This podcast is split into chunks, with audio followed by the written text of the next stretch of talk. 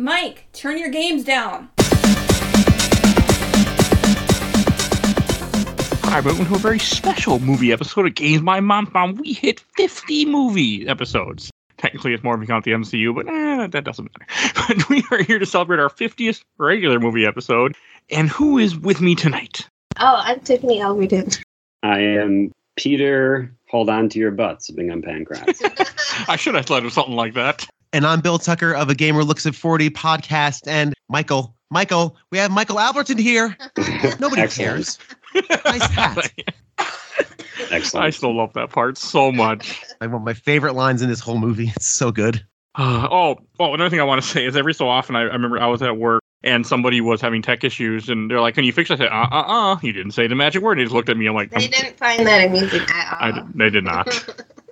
They have a problem with their space bar, and you're giving them Jurassic Park references. well, yeah. Oh, that's fair. Well, I, I wasn't. It was when I worked at a I worked at a, a home and it was one of my I somehow became the tech guy there and I was fixing like Gotcha. the, the internet. That's why they hired. Ah, well, you, gotcha. you you fit the trope as this movie is one of the first developed of the, anno- the annoying I'm IT overweight. guy. Yeah, Sounds The annoying about right. IT guy is what I'm saying. Both fit though. I really like Dennis Nedry though. God, do I like him in this movie? That is a great character. I don't remember the actual guy's name, the actor's name, but Say that ass. Wayne Knight, No, man. actors. If you ever watch Seinfeld, he was Wayne Knight was on Seinfeld as Newman. I've seen- was his- one episode of Seinfeld in my life. Oh. or if you've ever seen the movie Basic Instinct, he was in a very famous scene in that movie. Was he So- really? Yes, Wayne Knight was. Yes, Because his legs weren't spread, I'm assuming he's not the one that has legs spread in that movie that you're talking about. So he is. Not, he is not, but he is watching it. He's one of like the FBI people watching this. Like Yeah. I've never seen that movie either. We have some issues.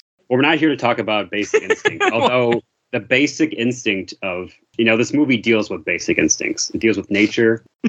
So we are here to talk about Jurassic Park, which came out in 1993, directed by Spielberg. I don't have my wiki pulled up, so I just have to. Oh, we I got. I didn't see this movie in '93. I saw this movie later when I was terrified. When I was probably older than I should have been. Oh, you were terrified. you can ask Peter. Feel free. He was there. I may have been. I I was there when you first saw it, and I remember Mike had to leave the room when the lawyer gets eaten. Before it, I think before it even happened, he knew it would happen. So wait, so t- so take me inside where you saw this, Mike.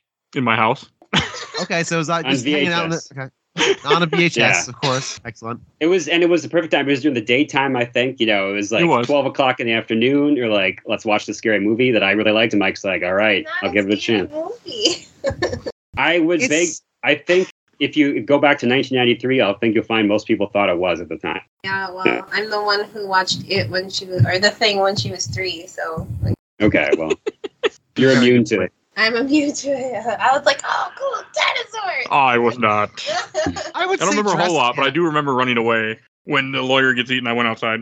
so that's what Yeah. I would say Jurassic Park is more thrilling, maybe than scary, but there definitely are elements of like terror in it because these are giant monsters. They're almost like it's not quite a Godzilla movie, you know, Right. like giant monsters against little people, but boy, oh boy, it has that energy to it. Yeah, for sure. I'm just happy to say, after 30 years, the movie still holds up. Oh boy, does it? It's it's I I don't know. So Peter, you've you've said mentioned I think before that this is one of your favorite movies. Is that am I accurate in that? It is my favorite movie of all time. I, I kind of go back and forth between this and Raiders of the Lost Ark and maybe a Star Wars occasionally, but right now it it holds my top top spot. I think it's every scene in it is you know scratches an itch. Every scene I can probably quote and. It's it's thrilling, like you say. I still get even after seeing it for the umpteenth time, I still get thrills from certain sections of it, and I'm still like, "Oh no, how are they gonna get out of this one?" Even though I know they're gonna get out of this. it's That so really is- and that really is the mark of a quality movie. I, I was thinking about it as I as I was rewatching it, and I've also seen this easy forty times. I, this is mm-hmm. an amazing. It's one of those my dad had on VHS, and I, I'll tell you the story of how when I first saw it, I, I saw it for the first time in the worst possible way you can see a movie. But I was thinking, boy, that Steven Spielberg's a good director, which is pretty much the most basic thing a human being can say at this point. Because man alive, does he know how to pace a scene? Man, this is a masterclass pacing because Yes. it's just fantastic how this is built. But we'll talk about it. Uh, the first time I saw this, I, I kind of have to tell a little story, Mike. I'm sorry Sure, feel free. advance. So back when I was in high school, we had a, a thing called the fruit sale for marching band. And that was our biggest fundraiser of the year. And we sold oranges and grapefruit. And while it sounds like the worst thing ever, people would line up around town to get oranges and grapefruit by the by the basket. For the fruit sale, it was a big deal. It was our biggest fundraiser. And of course, So at the end of question. fruit, yes, go Were ahead. you in Gilead where that was outlawed then? No one. I don't get. I don't. Get Gilead. reference. Yeah. Gilead. Yes. Still don't. I, I still don't get the reference. From the It's Handmaid's handmaiden Tale. reference. Don't don't watch that show. If you had said it, Just ignore Mike. Continue with yeah, please continue. My So anyway, so so fruit sale, we're we're we're handing out the fruit that everyone's purchased, and and they had Jurassic Park playing on like one of the like 19 inch or 20 inch TVs that were on the carts, you know, in school, the old TV carts. They had Jurassic Park playing, and I remember walking by, like, oh, this Jurassic Park? I've never seen Jurassic Park, and I kind of sat down with a bag of oranges on my lap. And I sat and watched it for like 10 minutes. I was told to deliver the oranges. So I just went back and forth between people's cars, delivering oranges and grapefruits and watching Jurassic Park. So I probably got through half of it in total if you like cut up the pieces. And then my dad bought it on VHS, on the aforementioned VHS, and that's when I saw it properly for the first time. But I will always link up Jurassic Park with citrus. That's that's the moral of this of this long tale I've spun for you. That's Okay. hilarious. I wonder if citrus be poisonous to dinosaurs. Probably. Well, well, they need they need lysine. Lysine's the big thing. That's they gotta have that. I don't remember. I mean, I remember. I know I first watched it. I I can't. Did we see this in theaters, Jeff? Or no? We okay. I, I by the tone of your voice, we didn't go. when COVID came around and they put out the older movies, he would not bring me to theaters to see it. So no, we did not see it in theaters. I did see it in theaters before you. Then Before me, that was way. yeah, with a friend of mine, we went and saw it. I forget. We I did not meet when we were children. What's wrong with you? no, I saw it in I was theaters. gonna was say. My parents saw it in theaters. I know that because I remember I was at my grandma's house. Yeah, I was. I did see it in theaters. Um, not the time. I saw it in 3D when it was re-released. When it came that's out, when I I was, saw it. right. That was maybe 10 years ago or so. Okay. I don't have any recollection of when I first saw it at all. I just remember it was my dad's favorite movie. Every time he came out to watch it. Yeah, well, it was. I mean, it was a huge hit. Like, if, if you were alive in the 90s, you know, and you had a VHS player, you probably had this videotape because Oh yeah, for sure we did. I think after Star Wars, it was the top grossing movie of all time. Or maybe it, maybe for a brief time, it was the top grossing movie of all time. I'll have to check. But I Oh, think yeah. for a brief time it was, and then Yeah, maybe. and it blew it out of the water. right, yes, I agree. And now it's like number 50 or something after all the Marvel. Yeah, but anyway. Yeah, but it's better. anyway, I, I definitely saw. I believe I saw it on Laserdisc, so I had that distinction because my dad always bought. Laser. Nice. Yeah, and so I remember. I remember the big cover of it, and it, you know, the the great poster of the Laserdisc. Yeah, and the poster was just the kind of the silhouette of the dinosaur, which is kind of a. It's a very good cover because it's you know it's dangerous, but it's mysterious as well. It doesn't give away too much. It's just like a symbol. You don't even need words nowadays. Now it's become such a franchise. You can just show that silhouette of the T Rex, and everybody's like, "That's Jurassic Park." Mm-hmm. Yeah, this was like a watershed movie, sort of. This was a just a landmark type of film experience. It was like the blockbuster of blockbusters. Right. And yes. yeah, it, it, it was just a, a revolution, especially with not even just for the visuals and the special effects, which, like we said earlier, 180% hold up, even when they're clearly little models with somebody kind of like poking their fingers through, making a jaw move. It still works. And we'll, again, we'll talk about it. Right. Um, Those are my but- favorite though. I love practical effects, so that that this And has that. I Yeah, I this and it's remarkable is that because even at the time CGI was expensive, so I believe I I could be mistaken the percentages. I think there's only like 10 minutes of computer imagery, computer generated dinosaurs in it, and the rest of it is all practical stuff that they made. But still, and whether it's practical or computer generated, for the most part, I think it definitely holds up. Yeah, oh, it does. just- I think the the T Rex running is the. I know that's CGI, obviously, but I think that's like one of the few parts that is. the, the key is that if it's a long shot and you see the whole dinosaur, it's computer generated. But if you see it on a close up, it's a practical thing. Okay. So if you see like its head, it's like a model. You know, it's animatronic thing. And if you see a long shot, it's computer I mean, the animatronics still look pretty real. You could, Of course. Mhm. you could obviously tell they're animatronics, but still, I mean, More of just my love. because you know they're not because dinosaurs aren't real. That's the main reason. Otherwise, But it looks real. still- no longer real. yeah. no longer. Well, they're birds now, I should say. I mean, they. Are we gonna go big bang and discuss? No. There's so much. To, there's so much to get into. I mean, six foot turkeys are now uh, what dinosaurs were. So Ah, yes. Oh, and uh, Peter, Nice. one thing I want to bring up is you actually had your moment of fame once with uh, Sam Neill. Once with Twitter, I remember you telling me. I mean, I like oh the yes. I, the one time I talked to Sam Neill is that he was he he posted something on his Twitter and he was like, "Ask me a question, I'll respond to it." So I I was in the middle of writing a book, The Fifth Civilization. By the way, you can buy it on Amazon. But I was writing a book and I asked Sam Neill, "Have you ever written a book?" And he responded to me and said, "No, never. I've never even wanted to." and that was the extent of it. That was it. But for the brief, for like for like thirty seconds, he acknowledged my existence. So. Aw. I will say that was a, a high point in my probably my life. I would say. I like I like the actor. I if he ever came to conventions, I'd probably meet him, but I don't think he does. ever- Oh No, he don't like never. Seems like an asshole in real life. he he lives at he has a winery in New Zealand or whatever, and he just lives there. And occasionally they've trot him out for a movie. Yeah, he would. He is not the kind He of would. person to go to a convention.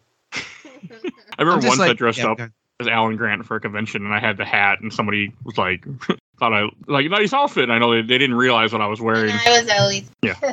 We had a little nice. dinosaur stew, but I didn't have it with me at the time. I was at Cub getting lunch. I remember they were making fun of me. I'm like, but yeah, we should dive into this movie. So I, I want to say like the way that this movie starts too is quite chilling. Like you don't really, really know what's going on. You just have a cage being loaded, and you have guys all nervous. And part for you. Yes, it is. Okay.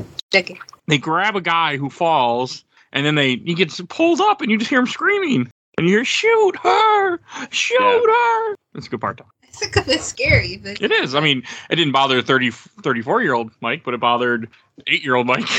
I mean, this is just a great example, though. This this setup is really like a horror movie. Like this is a Right. scary moment with I, I I love all the teams required to load one dinosaur. There's a loading team. There's a there's like a position team. There's a lift the gate guy. I, I I just love the team of 30 people required to load one dinosaur into the pen. Eh, but it's it's failed. So. but again, this is this this whole scene, and again, I've I've said it a number of times on this show. Movies need to kind of let you know what this is all about right away, or unless you ex- unless you want to like subvert expectations down the line, like do a 180, you know. But you got to let the let the let the fans know what they're walking into, and this 100% does every bit of that in terms of tension and tone. That man knows how to use lighting when he's lifting up the gate, and the light is shooting through the holes in the gate. Man, Oh, this it's a when- masterful right. Muldoon is silhouetted by the light behind him. You just see like this guy with a gun, and it's just looks so cool. Really. Yeah, I really- mean, and it meets the it meets the criteria of don't show the monster right away of like Jaws or Alien. You know, you you see kind of glimpses of the dinosaur, but you don't ever see it until they actually get to the island. So you're like, what is this? You know, the audience would know it's a dinosaur, but I want to see what it looks like. Why can't I see what it looks like? That's that's the tension right there. So I think we should stop like giving us titles and we'll randomly walk into a movie and we have no idea what we're seeing. movie 72 Yeah, because if they and they'll briefly give you a little like, oh, this horror movie, this is a comedy. Because if they hadn't said it was Jurassic Park, we had no idea that was a dinosaur. That could have been. I mean, to be fair, there's probably a lot of people that didn't know what Jurassic even meant in the There 93. was a Well- dinosaur on the cover. Hey, some people are really stupid, okay? yeah the, mo- the movie poster has a giant dinosaur silhouette against a red background it, Some it's not well yes so but that was a big giveaway. But- but even then but even then the expectation of what are the dinosaurs going to look like is i think a hook enough yeah, especially if you know of If- the age where dinosaurs are still awesome which should be everybody by the way Uh, I- that I that watched- joy should never go away I, I watched the trailer, the theatrical trailer for this, and they don't really show the dinosaurs in it. And it may not have been, they may not have been completely finished at the time, but they only kind of show glimpses of the dinosaur. So if you were, even if you had seen the trailer in 1993, you probably didn't know what these looked like fully. That's cool. I should have watched the trailer now that you mentioned that before we did this. I feel like they did it on purpose. But why Yeah. give away the whole? I mean, a lot of movies do that. They'll, they give away the whole damn movie in the freaking trailer. Yeah, Especially now. They're Yeah. like, I'm done. I can't. I don't. Or Alien vs Predator, which shows you scenes that aren't even in the movie that are in the trailer, and that make it look really awesome. Well. Yeah. Huh. That's one of my most let down movies ever in my life. but that's neither here nor there. And I also like the next part of this movie, which I think is kind of it didn't ring with me when I was younger, but now that I'm older, it really rings with me with the lawyer who goes through the mine in Costa Rica. And he's sitting here, you know, have to traverse, traverse through mud and things. He's wearing a full suit and tie, and it's like, Is that required to be a lawyer? You have to constantly wear a suit and tie and no. fancy shoes But when you have money, I guess you got to flaunt it. What else you can do with it? and carry a briefcase. He was like carrying a Yeah. briefcase through. Well, yes, actually, your your license to your license to practice law is stitched into the lining of your jacket. So Right. you actually do. You you just you can't just go in there in shorts and a t-shirt and expect anybody to take you seriously. So Right. But even just that little part does such such a good job. They get all excited and they stop working, and he's like, "This is what we're looking for." And he pulls out the amber with the mosquito, even though I don't believe that they would be allowed to stop working because it's a mine in Costa Rica, and I'm sure it's probably not government. You know, it's not funded by legal sources. But that's neither here nor there. I watch too many drug Spoken by a shows. Rich guy. but no, I just I just thought that was just like it's, it's such a good hook to grab you and pull you into this movie. And again, the more mystery, you don't really know what's going on. No, you have no you have no clue what like you see the am- the mosquito and amber, but you unless you had read the book, you would be like, I don't I don't get what's going on. I did not read the book. You should. I should. Okay, I, I did not. Yeah, I hear What's it's, yeah, reading? I hear it's much more violent than than than the film. I'll, I'll say this: it's probably my favorite book. I've read it many times as well. It's not you know it's not great literature. It's just a fun action book, and you know Michael Crichton is you know a, a, a, th- a thriller writer, and he's not going to be up there with Charles Dickens or Ernest Hemingway, but. yeah. The book is very fun. It is much more violent than you know. It gets very descriptive of how dinosaurs people are torn apart by dinosaurs. Oh, no, I do need. It's a good book. So yeah, I would definitely read it. If you like Jurassic Park, you should at some point read the book I'll give it a go Yeah. one day. one day. Yes. One day. Yeah, one day when when the hours of the day increase to 30, then I will dive into Right. Jurassic Park the novel That's and and jump in. I do like Yeah. this too. I, I have a question though about this. When odd, I have a question about a movie I've seen literally probably 40 to 50 times, but Yeah, still, was here, like, here I go. Question? What? I know. He, so in this scene, he pull the the miner pulls out the mosquito in amber. But clearly, we already have received. We've already have an amber. So is that the mosquito that ends up in his cane, or is that just kind of like a like what is with that mosquito? Because the movie makes it feel like almost that's like a prequel, like a pre-existence of Jurassic Park, when clearly we already snagged ourselves a mosquito with, with dinosaur blood in it. So I- maybe I- that was the T Rex blood. I don't know if it is because they do mention the worker. Like theoretically, this movie takes place over like a couple, like a week or two. Um, right. But I think it's just I don't know if it's meant to be the exact same one that Hammond has on his cane. It I can't, think it's it just can't be, I guess. I don't know. It was No, I think it's just they keep digging because they're trying to find more dinosaurs and yeah. more blood and more, you know, more things to make because you always gotta have the next. Find the right blood. Yo, why do we have T Rex? We need a different kind. We need a, a genetic T Rex that can camouflage. Oh God, that's a horrible idea. Let's Uh, all less die. the less said about the that the better. Yes. Uh, but uh, that's what I think it is. I don't. I'm pretty sure it's not the same one, just because the way I took it is that was one of the early ones that they found that he just kind of pull it along to kind of just show. It's just I think it's kind of like a good way to uh, because doesn't it go from there right to his? No, it doesn't go. I was gonna say it goes right to his cane in a different shot, but it doesn't. It goes to them digging up at the fossil stuff. yep. Goes to Montana. Yep. This is also like I forgot. I always, I always remember the scene with the kid where you have you because you have you have also I forgot Alan Grant and Ellie and they're you know working on a digging site and then you know they're getting all excited with the new technology which I, I think is funny. Don't touch the computer. And then the whole thing is that you know this kid comes up at one point. The kid's like you know calling it like we make the joke They earlier, Look like birds. calls it a turkey, and then he go he like pretty much traumatizes the kid, talking about how it's gonna kill him. I mean, Nobody this scene- stops him. Nobody No- stops him. Yeah, like no where are his parents. parents? uh, yeah, no Right. parents like, hey, could you put away the six-inch retractable razor claw that you're now terrifying my child? I have to bring that kid home and put him to bed at some I feel point. Like, nah, let him learn his lesson. He needs to learn how to be respectful. Psychiatry is expensive. All right, Samuel, would you please just stop? Sorry, This, Peter, I, uh, stepped, I stepped over you. Go ahead. No, that's all right. I was going to say something serious. I was just going to say this this movie taught me that raptor meant bird of prey. So, you know, the idea of like a velociraptor, it means bird of prey. And like the things like eagles and hawks are raptors as well, to scientifically speaking. And I that's I didn't piece it together until I was older. Like, okay, so they're saying that birds evolved, you know, birds are where dinosaurs evolved into, at least some of them at least. Yeah. But it's it's kind of it, you know, if you're paying attention, you can learn a lot from this movie, I think. I was gonna say it's a teaching movie. Right. It's it's an which is why it was shown in a school in the music room during a citrus sale, surrounded by grapefruits and citruses. Exactly. It's Exactly. educational. I Someone was like, "Oh, look, a dinosaur movie. Let's put this one on." yeah, It with was no, probably no just idea. more of how big this movie was at the time. Yeah. So, It was just yeah. something for the something for the kids to watch because it's awesome. I I know I also I just had a thought that anyone else get the feeling that Sam Neill as the character, like the character of Dr. Alan Grant, like practice this little speech in the bathroom. Like every once in a while, he just kind of he imagines like some a, some asshole kid coming up to him and saying that raptors suck, and he goes, "You know what I'm going to say to this little bastard? I know I'm going to break. Oh, I, ca- sure. I carry this in my pocket just for this occasion." And of course, finally, one child comes up and he's ready. He's ready with this speech. He has a smug like, "I have said this in the shower a thousand times." Right. he was so glad. right here. And Oh, like, he's finally. watching them. yes, I get that to wants find. him to have children is just watching them tear the kid apart. Yeah, I have issues with that because I'm pretty sure there's an age gap. At least maybe real life, there's an age gap for this. In real life. I think there was a comment. Yeah, I know. I don't know. Maybe I'm maybe I'm wrong. I can't remember. I just feel like I read that somewhere. Stop ruining the movie magic.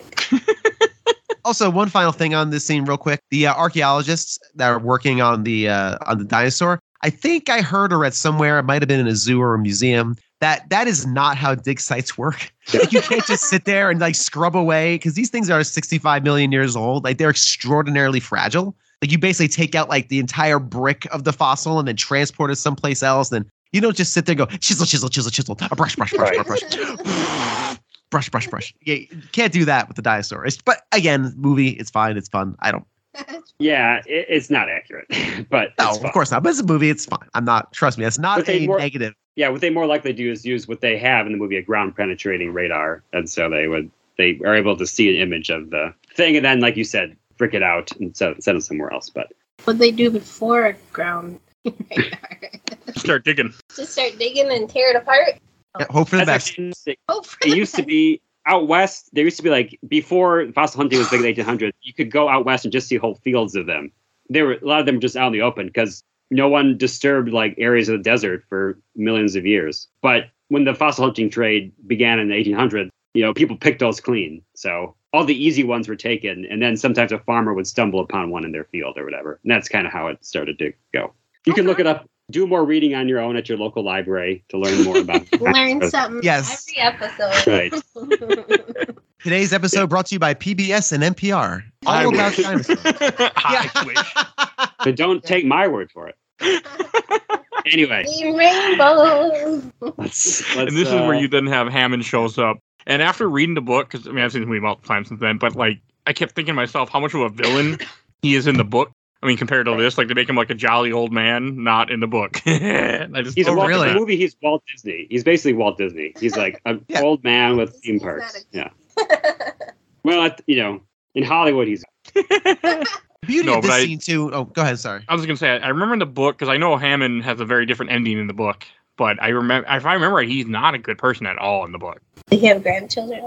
Can't remember. no. He d- he doesn't care about his grandchildren. He's more What? cared about his his big dinosaurs. Because at one point they tell him in the book they said your grandchildren are out there. He's like, I don't care. I want my dinosaurs. Don't shoot them. They're very expensive. Well, He's a, he's a Oh. very right choice by switching that plot line. right. Oh, Michael Crichton, painting everything with a painting everything with a paint roller. Are you? Well done. Right. Exactly. Yeah.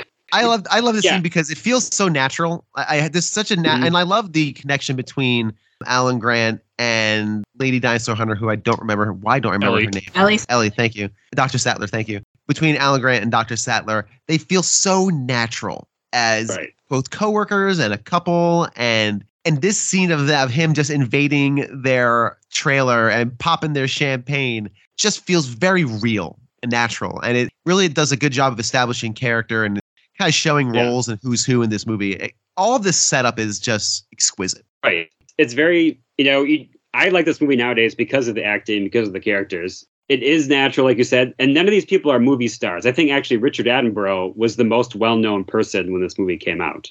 All, all of them were like had been in all the actors had been in movies, but none of them were like big draws, box office marquee draws. And Richard Attenborough was like the veteran one. So it was kind of like you have small kind of character actors propelling this movie, and it works so well. maybe that's why it worked so well. Yeah, I think if they if they had so the original casting, they wanted like Harrison Ford or William Hurt to play Alan Grant, and I think they were too expensive. And then they wanted like Jim Carrey to play Ian Malcolm, which Oh, none of those would have worked as No. well as it eventually. No, exactly. No, I mean, yeah. the only other movie. I mean, I know Sam Neill had multiple movies, but I know he was in po- one of the poker poltergeist. Not is it pol- no uh, Omen Omen three.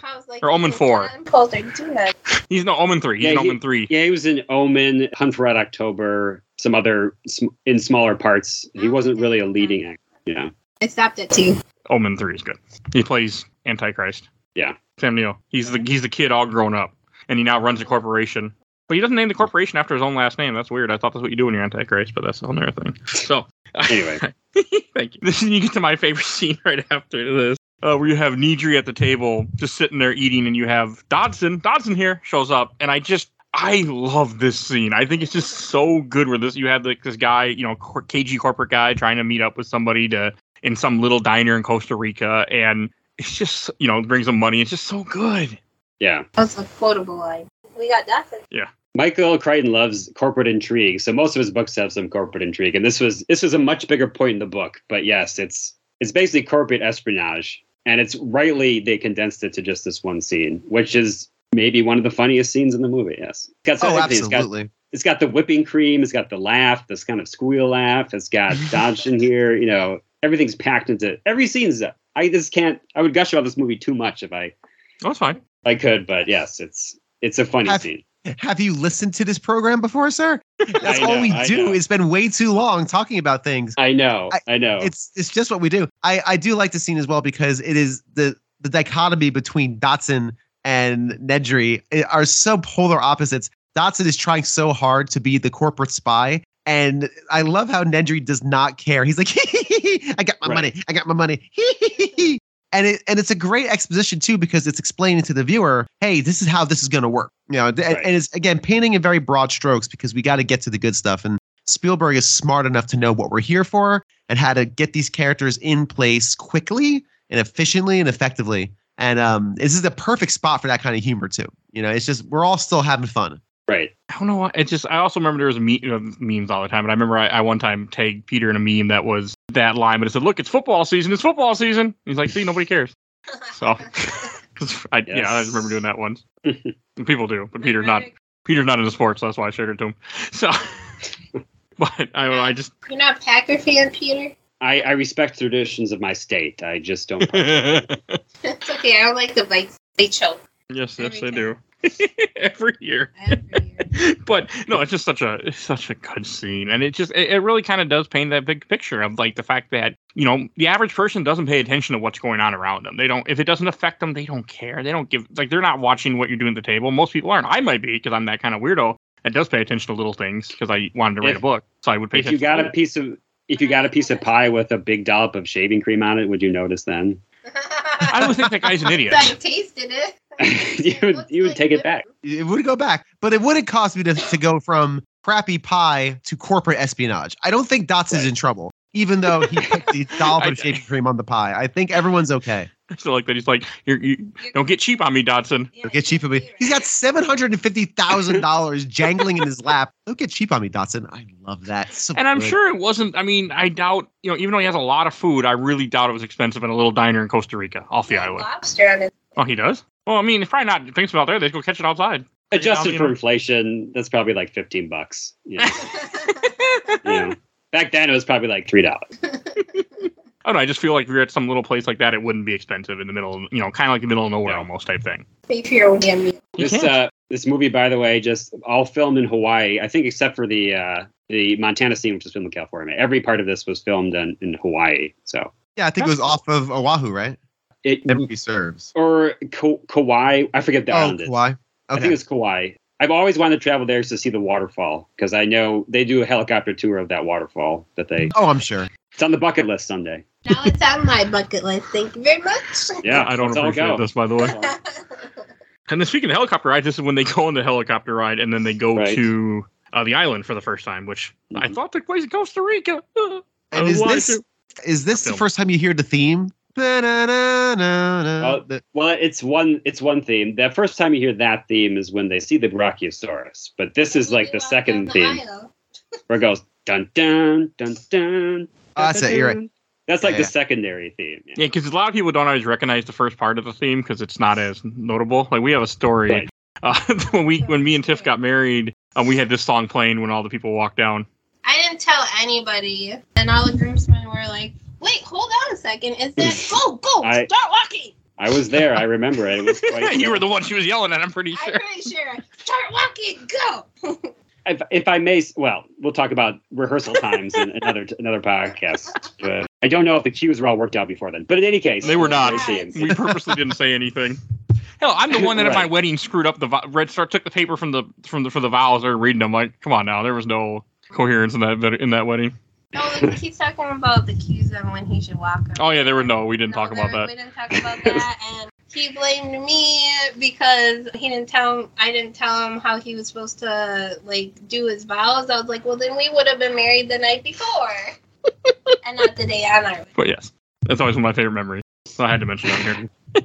so, Yeah, I mean, but John Williams. John Williams, amazing. You know, he he sells this movie. Without John Williams, it would be a lesser film. Without his amazing soundtrack, which I was Oh. listening to this morning. There's no question. There- No, no, it's no question. There's not much more you can say about. This is a hard show to do because I don't know how much you can say about a movie that's been celebrated for 30 years. I mean, I, I don't know personally, Right. but I, it's you're right. I mean, this to say that the soundtrack to Jurassic Park is really, really good. eh, It's kind of speaking into the wind. It's no, it's it's incredible. It's it's one of the best movie soundtracks ever created. So Oh yes. Oh yes. And then it's right because this is right when you have the jeep ride at the park when they go in, and I still find this scene so amusing where Ellie's looking at the plant and she's like, "Oh, this has been extinct," and then he just grabs her head and turns her to look at the giant dinosaur. Yeah. I love that. but Yeah, the it's setup for all this. too. Go ahead. I'm sorry. Go ahead, Peter. No, you go ahead. No, you go ahead. So I was gonna say that the setup for this, like all the lead in, right? And it's interesting that they're not quite getting because you know Richard Attenborough is going through. He's really like curating this experience. He's talking to the lawyer. We're gonna shut you down, John. In in in 24 hours, I'll be accepting your apology, right? And it's all this setup and build. And all the audience is going right now is, I want to see a dinosaur. Where's my dinosaur? And so all of this just, sorry to be crude, foreplay is just leading up to the big brontosaurus. Is again, this pacing of this movie this needs to be taught in film school because the way Spielberg sets all these puzzle pieces up for the big reveal, everyone in the audience is ready to see dinosaur. And the fever pitch of this, because you've seen the poster, it's a giant dinosaur skeleton against a red background. You know what's going to happen. Dinosaurs in this movie somewhere. Yeah, right. and that build up, everyone is excited to see it. There's almost no chance for someone to be let down. And that if that Brontosaurus moment hadn't hadn't worked, this movie's doomed. Just doomed. I- If Godzilla if Godzilla foot showed up and it would look like plastic, you know, trash bags wrapped around whatever it was, it would have been a disaster. But he, it's framed so beautifully. It's still awe-inspiring. I can't wait for my son to see it. He's six, and I'm not quite Ooh. ready for him to watch someone chomped off of a toilet. But he loves dinosaurs. We've been to the Natural History Museum. The dinosaurs frolicking in the grass. What you No, do no, is no. you you have you tell him it's coming, so he goes outside in the backyard and waits until that part is over. Then his friend No. don't say to come back in. My son will experience Jurassic Park whole and un- unfettered. I'm just going to make sure he's ready for it. Right. But then again, half the stuff he watches is so violent anyway, just cartoonish violence. See, well, isn't it fun? He just chopped the guy off the toilet. That's hilarious. There's a toilet there. Laugh is at the hilarious. toilet. And I- I never want to go on the toilet again. But just, and listen, he's had no choice in the matter. He's an older kid. you be strange? He, he, I can't wait to introduce my son to this movie. Like seriously, I really cannot wait because I know he's gonna be just awestruck. My wife and I talk about it often. Like, when can we let Will watch Jurassic Park? It was, it, it- it's something that we we're looking forward to, and I think that's just a testament to how good this still holds up. Like we were saying earlier, that this beautiful moment of build up and he arrives and and Sam Neill, you don't know you don't see his expression because he's wearing sunglasses, which is purposely done. So he takes his sunglasses off in wild eyed surprise. And Right. oh my lord, it is just masterful. It's masterful. hmm It really is. It's such a good scene, and it still gave me chills. Like just watching this movie over again a couple nights ago, I'm just like, God, this is such a good film. Oh, Quick- yeah. Very, very quick aside before I get uh, Peter. I, I actually watched this on my digital video disc collection collector's edition because I because I don't have HBO Max, uh, Max, which is what this is on right now. For not at the time you're hearing this, but yes, Oh, really? Is it going? they're going taking off? it off at the end of January in 2023. Bastards. Oh, where's it It'll going be back. It'll be back. Yeah. Well, HBO, ever since the bought out, they're playing the game of we don't want to pay royalties to anybody, so get rid of everything off our service type of game right now. Jurassic Park will not be lost to time. I think. No, Jurassic Park will not get fossilized. Ha ha.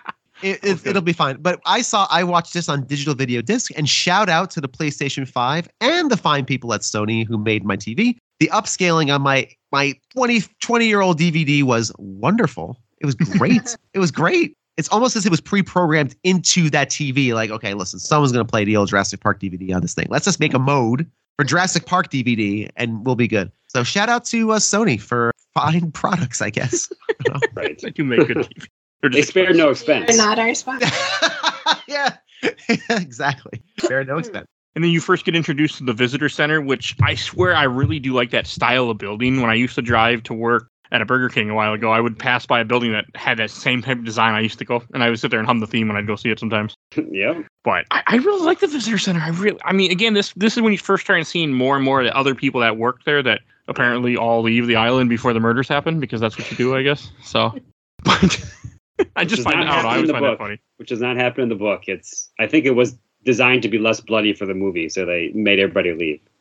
But Well, did this get a PG rating or a PG thirteen? oh, PG thirteen. Yeah. I imagine so, right? Because yeah, okay. There's Right. lots of chopping. Yeah, so this The is. guy gets eaten off the toilet, and you see him go down the mouth. Well, you know Yeah. how the uh, Motion Picture Academy is with with ratings. You ha- you're allowed one person eating off a toilet. You only have one. You have two, you're going right up to an R. So It was, it was very jarring when I was watching the King's speech and that happened. So, but it, they were allowed to do it. so. I, I still get such a kick out of that presentation part where they go in the room, they're watching the video that talks about like how this process works and everything with that. And I just really like it. I don't know what it is about that presentation to me, but like for something with Mr. DNA and everything, it just it reminds me of Clippy also from Microsoft Word.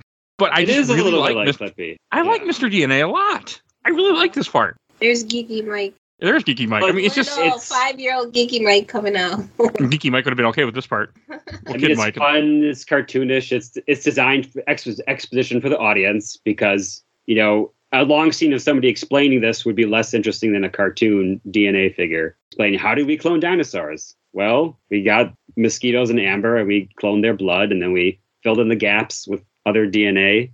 Yeah, much much more entertaining than like a PowerPoint slide or you know just Richard Attenborough talking about it. does, we use frog those- DNA to fix the holes in the gap. Well, Yeah. we Now, didn't the- think that frogs can become female or male if they want to by choice.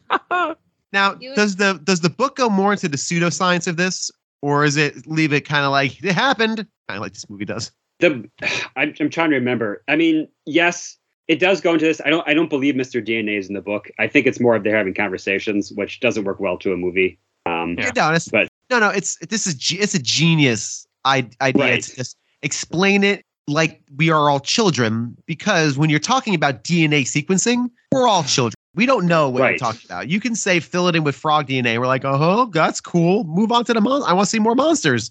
Especially in '93, because DNA would Yeah, have been I mean, not like now. I, I say as a I would say as a population we're more aware of what DNA is, like because of CSI and things like that. But in '93, I don't think that would have been completely off anybody's rate. Like people wouldn't even be thinking about stuff like that. and and as far as the movie itself goes, at this point in the film, we're all riding high. We're we're still hitting Yeah. our high from the Brontosaurus, and we're just we mm-hmm. are we are Sam Neill and Dr. Sattler. We are literally just two happy kids just sitting in that ride with them, like I want to know everything. Where's the next monster? It, it's the ride this takes you on is just so good. So yeah, I love this whole moment where you get to see the imagine though the the the the, the miracle workers of Jurassic Park. Like that's their day to day gig. They're just kind of like sitting there, you know, doing dinosaur stuff and science stuff. And every five minutes, a tour window comes by, gawking, gawking tourists, you know, munching popcorn with dinosaur hats on their heads. They're not, that's not distracting. one of my favorite uh, lines is when the, the lawyer says, "Are they auto erotica or something?" and it's like, "No, no, they're real." It's just it's it's such a throwaway line, but it's it's it's Good. just funny. It's just hilarious. I, and you don't get that when you're a kid. You don't get. No, that's a little. No. That's a that's a layup for the parents, you know. That's which is great. Right. It's cute. I just I just like to think that the that the uh, if they ever have to sneeze or something or scratch their ear, you know, they have to go to the part that's not viewable by the public. You know, to like right. I mean, also Yeah. you think you wouldn't want people to see exactly what you're doing behind the scenes like that. no one knows what they're doing. They're just sitting there writing on clipboards and erasing things and turning eggs. right. And they're using that virtual reality thing, which they don't talk about ever again. But they're like, Oh, oh, we, we use virtual reality because that was a big thing at the time. Because clearly this computer screen is more is better than your eyeballs because he's not wearing a headset. He just Right. has you know like uh, Minority Report gloves on, manipulating a Yeah. TV a screen. Very funny. Now, if you watch another Michael Crichton movie called Disclosure, you'll see more about virtual reality, but that's a completely different topic. But Never seen it. I don't. I don't know it. I don't know what it is either, and I'm surprised. I I went don't either. I went through a phase where I tried to track down a lot of his books and watch a lot of his film. it's too much to get into, but it deals with virtual reality. It deal and it does have more of that in there because that was a big thing in the early '90s. Everyone thought it was gonna it's gonna be huge, and it didn't quite work out that way. But, Oh, a 1994 film Michael Douglas. Okay. Right. It's a film with Michael Douglas. Oh, that one. So I found it funny too. Another another thing I think is a good humor part where, because again, I mean, this movie doing a really good job of of making it feel more like you know what's not kind of it gets you off kilter of what's coming. Your expectations of people getting murdered is probably not on your mind right now because like you had the part where they just you know open up the, the bar from the ride and go into where the lab is where you really think there should be locked doors and you can't just go inside. But you know, It's very funny. Yep, it's it's a theme park in in progress. It makes sense. Get it? and they just push out of the ride. They're like, one, two, three, go. you can see them break it too. It looks like the bar just kind of breaks off that they do. there's And the still Lord's you like- know Can they do that? it's still in the beta testing stage, so they they Yeah. they don't have all the stuff figured out. But just the part like because you see that you see Yeah. the raptor you see the raptor being born and the, the the whole like the look on the face of alan Yeah. grant when he realizes what he's holding hmm i mean you think What about this as a guy who understands what little murdering monster is in your hand like Right. he knows these things are He looked like he wanted to snap his neck. i mean hell that would have been the smart thing to do to be honest okay these i know but this is Imagine that. i'm a murderer okay i have apparently a bad alter- Imagine the like the alternate take. it It says the man who brings mice to a field so they don't get eaten by a cat. Yeah. but apparently that that doesn't work for it doesn't work for things that can kill me when they get big It's I imagine the alternate universe where this movie is basically a 20 minute short where we have this beautiful moment of discovery and wonder. Alan Grant snaps the neck of a baby raptor and then boop, end of film. It's like some weird Sundance short film thing that show gets throws around a documentary circuit or whatever. I love this- what I- save the world. One of my favorite moments of this part, though, is not so much the. Well, I have one favorite favorite part of this scene. Um, I love Sam Neill. in it. I love Laura Dern. Her expression of wonder and just because she is a treasure, Laura Dern. Like she, Yeah, right. just a, amazing in in most anything she does. And her expression of wonder and surprise and joy sells this moment because anybody looking at this, even in 1993, you're still on Dino High. You want to see more dinosaurs. Here comes baby dinosaurs, all cute. It's very clearly a puppet dinosaur or robot dinosaur or whatever. It very, very clearly looked at with objective eyes. But when you're in the scene of the movie, you need everyone to react as if this thing is real. And Laura Dern pushes that so hard. And she's so, so, so good in that moment. And through this whole movie, she's fantastic. But my the winning, the, the best part of this whole scene, of course, is the robot arm greedily snatches away the empty egg from Alan Grant's hands and puts it away. I'm a firm believer that robot arms need their own uh, category, the Oscars, like Iron Man. robot arm and Iron Man needs to be recognized for his work or her work or their work. So, anyway, that's that. I yeah. it is good it's a good little scene it just takes the egg away from him Right. He's like, wait. And if I remember correctly, Doctor Wu wasn't in another movie until way later, right? He's not in the any of the original three. Yeah, not until the Jurassic World movies does Okay. he come back. Yeah. Okay.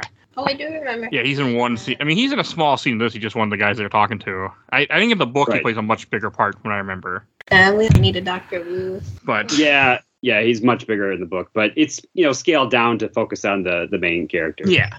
'Cause Yeah. I also remember in the book, I know they, uh, if I remember correctly, they do they take a flamethrower to raptor eggs. So Well, they have rocket launchers and stuff in the book as well, so it's Wait, what? the, the weaponry. launchers? Yeah, yeah. Why would they, you have they use rocket like a ro- launchers in Jurassic Park?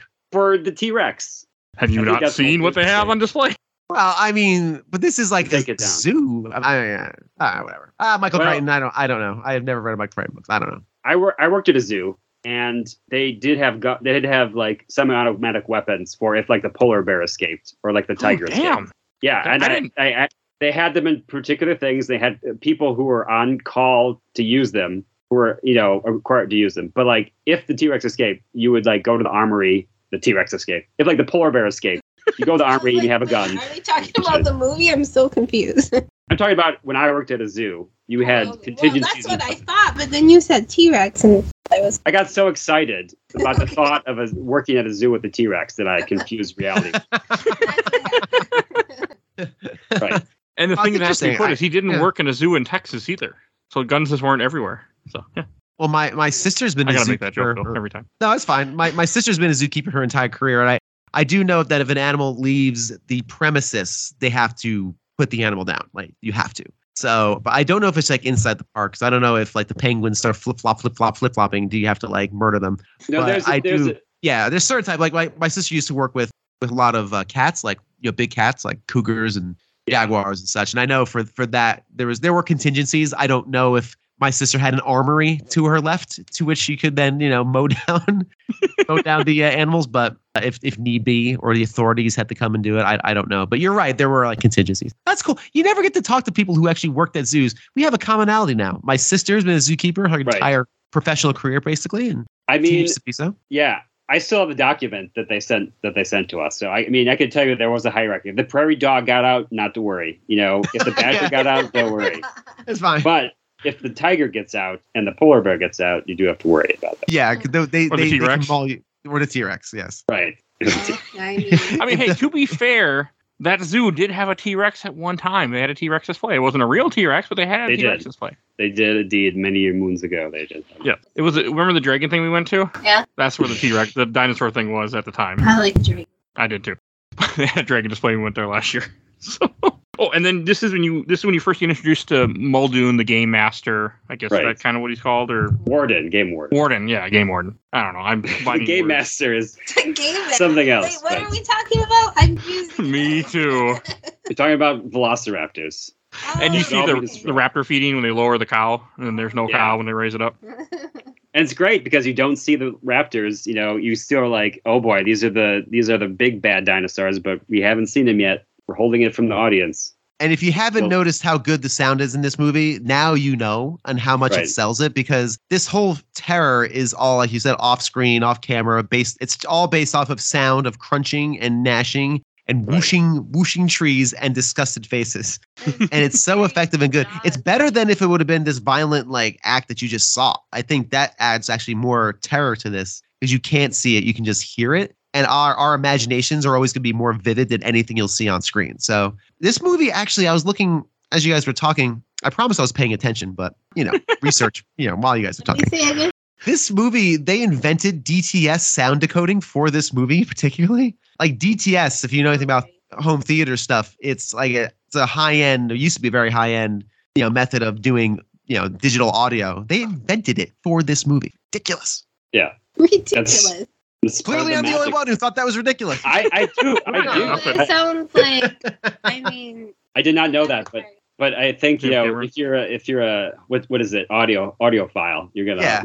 love bits like Yeah. that. For Yeah. you know, for a guy that makes a podcast, I am not an audiophile at all. So Mike, next time next time I'm on, you're gonna talk about you're gonna give me DTS, THX, all that stuff. We're gonna go into a big history of that. So I will gladly learn it. I won't use it, but I'll gladly learn it.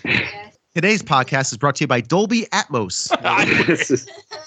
And then you you have a small part here where they're having lunch, and then you have the two kids show up. His grandkids finally come. Grandpa. That's a good scene. I think the kids really add to this too by having you know having kids in here that are put in, in in harm's way and having the characters have to adapt to that. I love the actor. which every job. Jurassic World, every Jurassic Park movie has done since then. They said we got to have a kid in there. We have So, to have a kid in there. but they didn't go on to do any acting afterwards, did they? well, Joseph Mazzello is he's been in lots of he's been in a number of things. The guy who plays Tim. Has he? Yeah, he was on have a no TV, idea. he was on a TV show called The Pacific. He was in The Social Network, the movie The Social Network. That's cool. Mm-hmm. He's I guess been in a the- bunch of other. The girl things. stopped acting, right? Yeah, as far as I know, she hasn't done too. She hasn't really done much about anything. But yeah, But hey, you, you do this movie, you don't need to do anything else. I guess you're in the, one of the best movies ever made. You're like, well, I'll just stop here. Like one movie, that's a movie to be in. that's the thing about kid actors. You know, they're they're in demand when they're a kid, and then when they grow up, sometimes they're not as in demand. So Yeah. people stop casting you. But enough about Hollywood. That's this is when you first see the you first see the cars and they get inside. I really like the jeeps on a rail. I think that's a very novel concept to to have a theme park like this. I know, but I just really like it. I also really love the design on these trucks. Like I just love that paint job and everything. I think it's so cool. To this an day. early electric car. Yeah, it's supposed to be the cutting edge. So it doesn't run on gasoline; it runs on electricity. but it runs on a rail.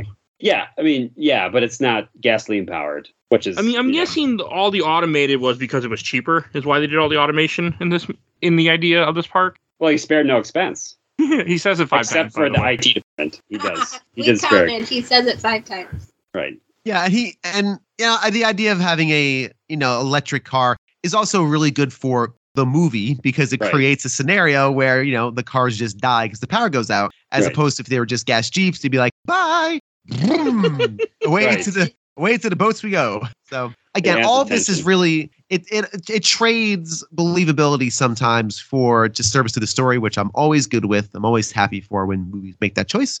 I'd rather have a good movie than a accurate one. Unless I'm watching like even if watching like a biopic, which I know is not a documentary, so I always leave room there. Don't learn from by the way from biopics. Don't let that be your history lesson. They're not. They're not real. They're, they're Right. movies enti- intended to entertain you. It's not. So Well, I. I think the electric car is a good setup without calling attention to it because you don't know what's going to happen to it necessarily. Because you're like, Yeah. oh, it's the cutting edge, this electric car. You don't need drivers, and you can just have a computer system in there. So you're like, oh, that's really cool. But it does come into play because this movie's a metaphor about the failure of mankind. Like it ends up being a disservice to them because they're trapped in these cars. Then. So they have all this technology that's the cutting edge, but it, it, when it fails, it puts everybody in danger. And I think this is when you one of the first times you see Samuel L. Jackson in this movie because he takes you to the computer room and all that. And I want to say he again he wasn't a well known actor at this point, was he? He had been in a couple movies, Yeah, but he few was not things. Yeah.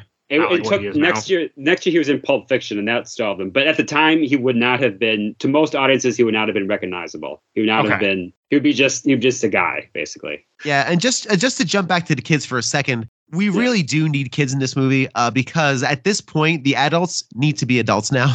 They can't just be Right. wide-eyed children because they're starting to like realize what's happening. So we need someone to be as giddy as we are for dinosaurs to be reflected on screen. Kids are great for that because they had this natural excitement. When I was first see, when I first saw this movie, I always probably I probably went, "Uh, the kids," and now I'm kind of like, "Uh, the kids." I like the kids a lot, but I know what it's like to have children and you know drag them around a theme park and have them just prattle on incessantly, just talk and talk Right. and talk. I could totally see my son walking, you know, following around a world-renowned scientist, asking him questions and saying, "Hey, this guy's book was twice the size of yours," you know. Well, but and it's it really good to have them yeah. here. I think they're great, and the kids are great. But I don't talk. And it also Yeah. provides a character arc for Dr. Grant, who doesn't like Yes. kids, as we saw. one of the one of the few arcs we see in this movie because this movie's not Right. about character arcs at all. No. We're not here for that. But you're right. This does have a nice little a little bell curve for Alan Grant, um, especially at the very end, which is very sweet. But we'll talk about that in probably eight hours at the rate this podcast is going. Yeah, no, so we're let's making just pretty good progress actually. are we? Uh, Okay. It's Yeah. my bedtime teasing. soon, but so y'all better hurry up. I'm teasing. And this I'm is- teasing. the, the tour gets the tour gets started, and this is one part where I really feel like things could have went differently. Because you guys were just kind of touched on, like Hammond's always saying, "We spared no expense, we spared no expense." And the issue with Dennis is like he need money, and the guy's like, "It's not. I expect people to live up to their problems, and you know, or accept what they. It's like So You- you, spared no expense, but you can't play, pay your damn employees. yes, and that that's kind of how I Uh, took it. I'm like, So it shows a little bit of what the villain he is in that part, where he can't pay his employees, but he wants it to look well, he doesn't. He doesn't blame people for their mistakes, but he does ask that they pay for them. So you're like, okay, this guy might be a little bit abusive. You never know. It's got a real dad son energy here, doesn't it? Like it's really Right. like like I expected you to make more of yourself than you are. It- it- it's just it's got this real condescending tone, yeah, and it Yeah. also makes Nedry like kind of I whenever Nedry because he's so likable and gleeful in his evilness. Right. I kind of root for him when he's taking like I'm never in fear for the for the uh, park because they have plenty of embryos left. You know, Right. they've he It doesn't wouldn't- take them all. all it would do is it would affect that somebody else can make a park faster than they could, or not faster, but make a park shorter than they could, and would make money that, that take away from their money essentially, which is like Right. not a crim. I mean, to a guy that isn't a, a billionaire or a millionaire, you know, that, that Right. doesn't seem that bad. It's not against the law. I mean, Well, it is, yes. What he did was against the law, but to make money from the other person is not against the law. Well, hmm. but You could no, it's just like it's one of those things where I like just pay the damn guy, pay your people. Yeah, Yeah, he's just- he- You You're would be in this situation. he's kind of a he's supposed to be like an antagonist, but he's not really a villain because he doesn't really do anything evil. He, he shuts the power down, but you know he didn't. I don't think he intended for you know the raptor fences to go offline or anything. It was kind of failure of the system. He doesn't shut all that. down the raptor fences; they do that Right. themselves. right, exactly. Yeah, he just unfortunately had it set up where it didn't unlock after a certain amount of time, or if it did, they don't wait long enough. I think everything was supposed to come back on after that compute Right. cycle has happened anyway. So it wasn't like he was murdering everybody. Like Right. he was just he just wanted to get his embryos, get out, get on the boat, and and Get live his best life. Yeah, and Right. get paid. So he really, you're right. He's not really an antagonist. He's just like an inciting action. You know, he's the catalyst for everything that happens. Uh, but you're right because they have to shut the system down. They can't read the code and the whole the whole nine yards. But I love it how, how gleeful Nedry is. We'll, we'll continue dining on him as he goes on his trek to get to the docks. Down on him, his- so to speak. Yes. And it's during this part when Very you, you, you you have them in the cars and they, they they see the goat and you have one of the famous lines of you're gonna have dinosaurs on this dinosaur tour, right? I hate that. that, man. I love I love that. But we've all been to one of those. We've all been to one of those safari things, like the stay in your car safari. You drive through, and the idea, you know, they sell like you know the the the highway, the roadways teeming with animal life, and it's like Right. one sad lion in the corner under a tree because lions are lions get hot too. They're animals. You can't just have them come out. Right. So I think it was Again, very. worked- Oh, go ahead, please. I guess I guess having worked at a zoo, I can tell you most of the time, if you're a carn- carnivorous animal, you're probably sleeping, especially since most people are out in the day. And then most people go to zoos in like the summertime. And tigers and bears like to sleep because it's hot. And they're not going to do things that make you interesting things. They're going to do boring things like sleep and maybe walk to the water and look at it. But yeah, so we've all Because they're been animal. like, because Yeah. they're animals. Exactly. Yeah, we've all looked. We've all excitedly looked into a zoo enclosure and gone, Yeah. where where's the boa constrictor? I don't. Why is he sleeping? can't- Yeah, he's in the corner. Yeah. Curled up in the basket. Yeah, because guess it's an just gotta animal. Talk to him Leave through the glass to get him, and then make the glass disappear, right? And that's more exciting. You have to have I you know. have to have a sister. You have to have a sister who's a zookeeper who will actually go behind the enclosure, and, and that's that helps. That that really does. Our visits to the zoo are magical. I don't know what you guys are talking about. We go to the zoo. It's awesome. But I um, right. I still love the zoo, actually, even though they, even if they don't do cool. stuff. I I, like. love the zoo. I, I we shall not get into a zoo conversation because I think people don't like zoos, and I'm not going to get Yeah. into that conversation. But yeah, I'm kidding. Of course, my sister would never do anything like that. Of course, in case anyone's listening, But including my this is when brother-in-law. You have the water trick here, where Ian does the water trick, where I felt like it's really just a sense of to. To touch your hand. Yeah, that's how I took it. Like that's all he just he just wanted to touch Well, my hand because he's like, oh, put the water on here and it goes this way, and And it goes the opposite way, but the car is like bouncing the whole time. So of course it's gonna go. Okay. Anyways, His whole big thing is chaos theory, and chaos that's just theory. an That's example how of chaos theory. chaos theory is Right. water. trick. mm-hmm. And I he's constantly. He's oh, hot in this movie, so that's how I look at it. his bare Wait. chest. Oh, are we a fan of John? Are we a, are we a Goldblum? Hell Gal? he's still sexy, and I have that Funko Pop. Mm-hmm. There we go. he's- Fantastic. Where he's splayed out and his leg is bandaged. Oh yeah. Oh yeah, he oh he that's like that's like a hero. That's a hero pose. That's like a bearskin rug, like whatever pose, campfire thing. Yeah, I also like he's always on the hunt for the next Mrs. Malcolm. Ex Mrs. Right. Mrs. yes. X Malcolm. He's just so he's just being sly. Like he again, another one who's practiced this in the shower a bunch of times. Oh, okay. I feel like that's just him. Like he's like that in every movie. Then that's just Yeah, he's. I mean, I think Jeff Goldblum is playing himself in this movie. So, if to I be do too. honest, I mean, I think. I mean, I think he does it a lot. He kind of he kind of acts on the charm of being Jeff Goldblum, but I think it works in this movie because you know everybody else is very straight laced, and he's like a cool, laid back, like. He's a he's a he's a rock star math professor. I think the only one who's ever existed. But uh, So I don't understand Yeah. why they invited him to the park, though. Chaos theory. Rob, I think it was probably because he's again like they re- they reference he's a very well known scientist. So it's just like for celebrity, like a celebrity endorsement almost at this point. That makes The That's kind of goes how I read it. Yeah. it goes into it more but yeah he's like he's like into systems and he's like a very famous like professor of mathematician or whatever who's like and he was like well we better get this guy in you know to talk to us about this park so yeah Yeah, and this is an example of just the right amount of Goldblum. And I've said on this show a number of times, I think you can have too much Goldblum, but just the right about? amount. Is He's in your favorite. Thor movie. As I referenced, we've talked about this in other episodes. There is such a thing as too much Goldblum, and this is just the right amount. Just uh, he is so wonderful in this. Yeah. This really kind of launched him as a as an actor as well. I mean, the most I knew of Goldblum, well, not not at the time, of course, but was uh, Death Wish. Brilliant term in in, in Death Wish as freak number Yeah. one is one of the gang members. But yeah, he's he. This kind of launched him to that that kind of next plane of stardom. Oh, I like Yeah. him in Earth Girls Are Easy. That's like my favorite movie he's in. Even more than this. He was in that. Oh, he was in that. Yeah. huh? He was Huh, one of the main characters, you know, after they shave all the blue fuzzy fur off of him. Never seen it. I have no interest. We interest. are good. We have that on Oh, DVD. I'm not You're surprised. welcome. It can't be worse than Garfield kids. Nothing can. And this is I do like the part when Alan leaves the car and he's like, "See, who could have predicted that Alan would just get out of the car?" And look, who predicted you're going to get out of the car too? Now I'm talking to myself. It's, so It's almost funny. like- Fun line. it's- Yeah, it's almost like they didn't give him a script. They just said, "Go Goldblum, be Goldblum," Yeah, I- and he did. I would not be surprised if they. yeah, I really wouldn't. Yeah, Yeah. that all felt like it wasn't scripted. Like it was just him. Just yeah. they were just filming and he just kept doing whatever he was doing. A Bill Murray. Yeah. Yeah. Then you get to the sick Triceratops, which I think is also good. Like where it, you know, because you let you get close to a dinosaur, and you have that small scene where Alan Grant it has his body on or his face or his head on the Triceratops as he's breathing, and just you know has the biggest smile on his face. Mhm. I really like Again, that part. just just kids in a wonderland they didn't know could ever possibly exist. Like this this thing, this park that they're experiencing right now is not supposed to exist. And the fact that it now does, they can actually see these animals in the flesh that they've only made guesses about from fragments of bone. And and they're they sell it so well. Like Sam Neill is as, as excited as Sam Neill can get, which is like modern excited. Like just and Laura Dern is just over the moon. It's it's amazing. And, and it's great to have the adults so excited. So the adults in the room can be free to be as excited and giggly about dinosaurs as if they were 13 years old. it's so it's just oh and and the that that triceratops uh It looks model real. looks real. It it It's believable. looks real. right. Like you could Still. believe they had a real Triceratops if Triceratops were still alive at this time.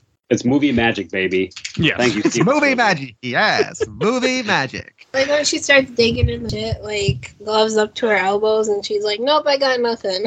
Like, I mean, that was my when I was a kid. I laughed at the line. Well, one big pile of shit, and also uh, you will remember to wash your hands before you eat anything, which I That felt believe, like- which is not. I bet it was not scripted either. so- No, it doesn't seem like a scripted line. It seems like something he just Yeah. just said. Right.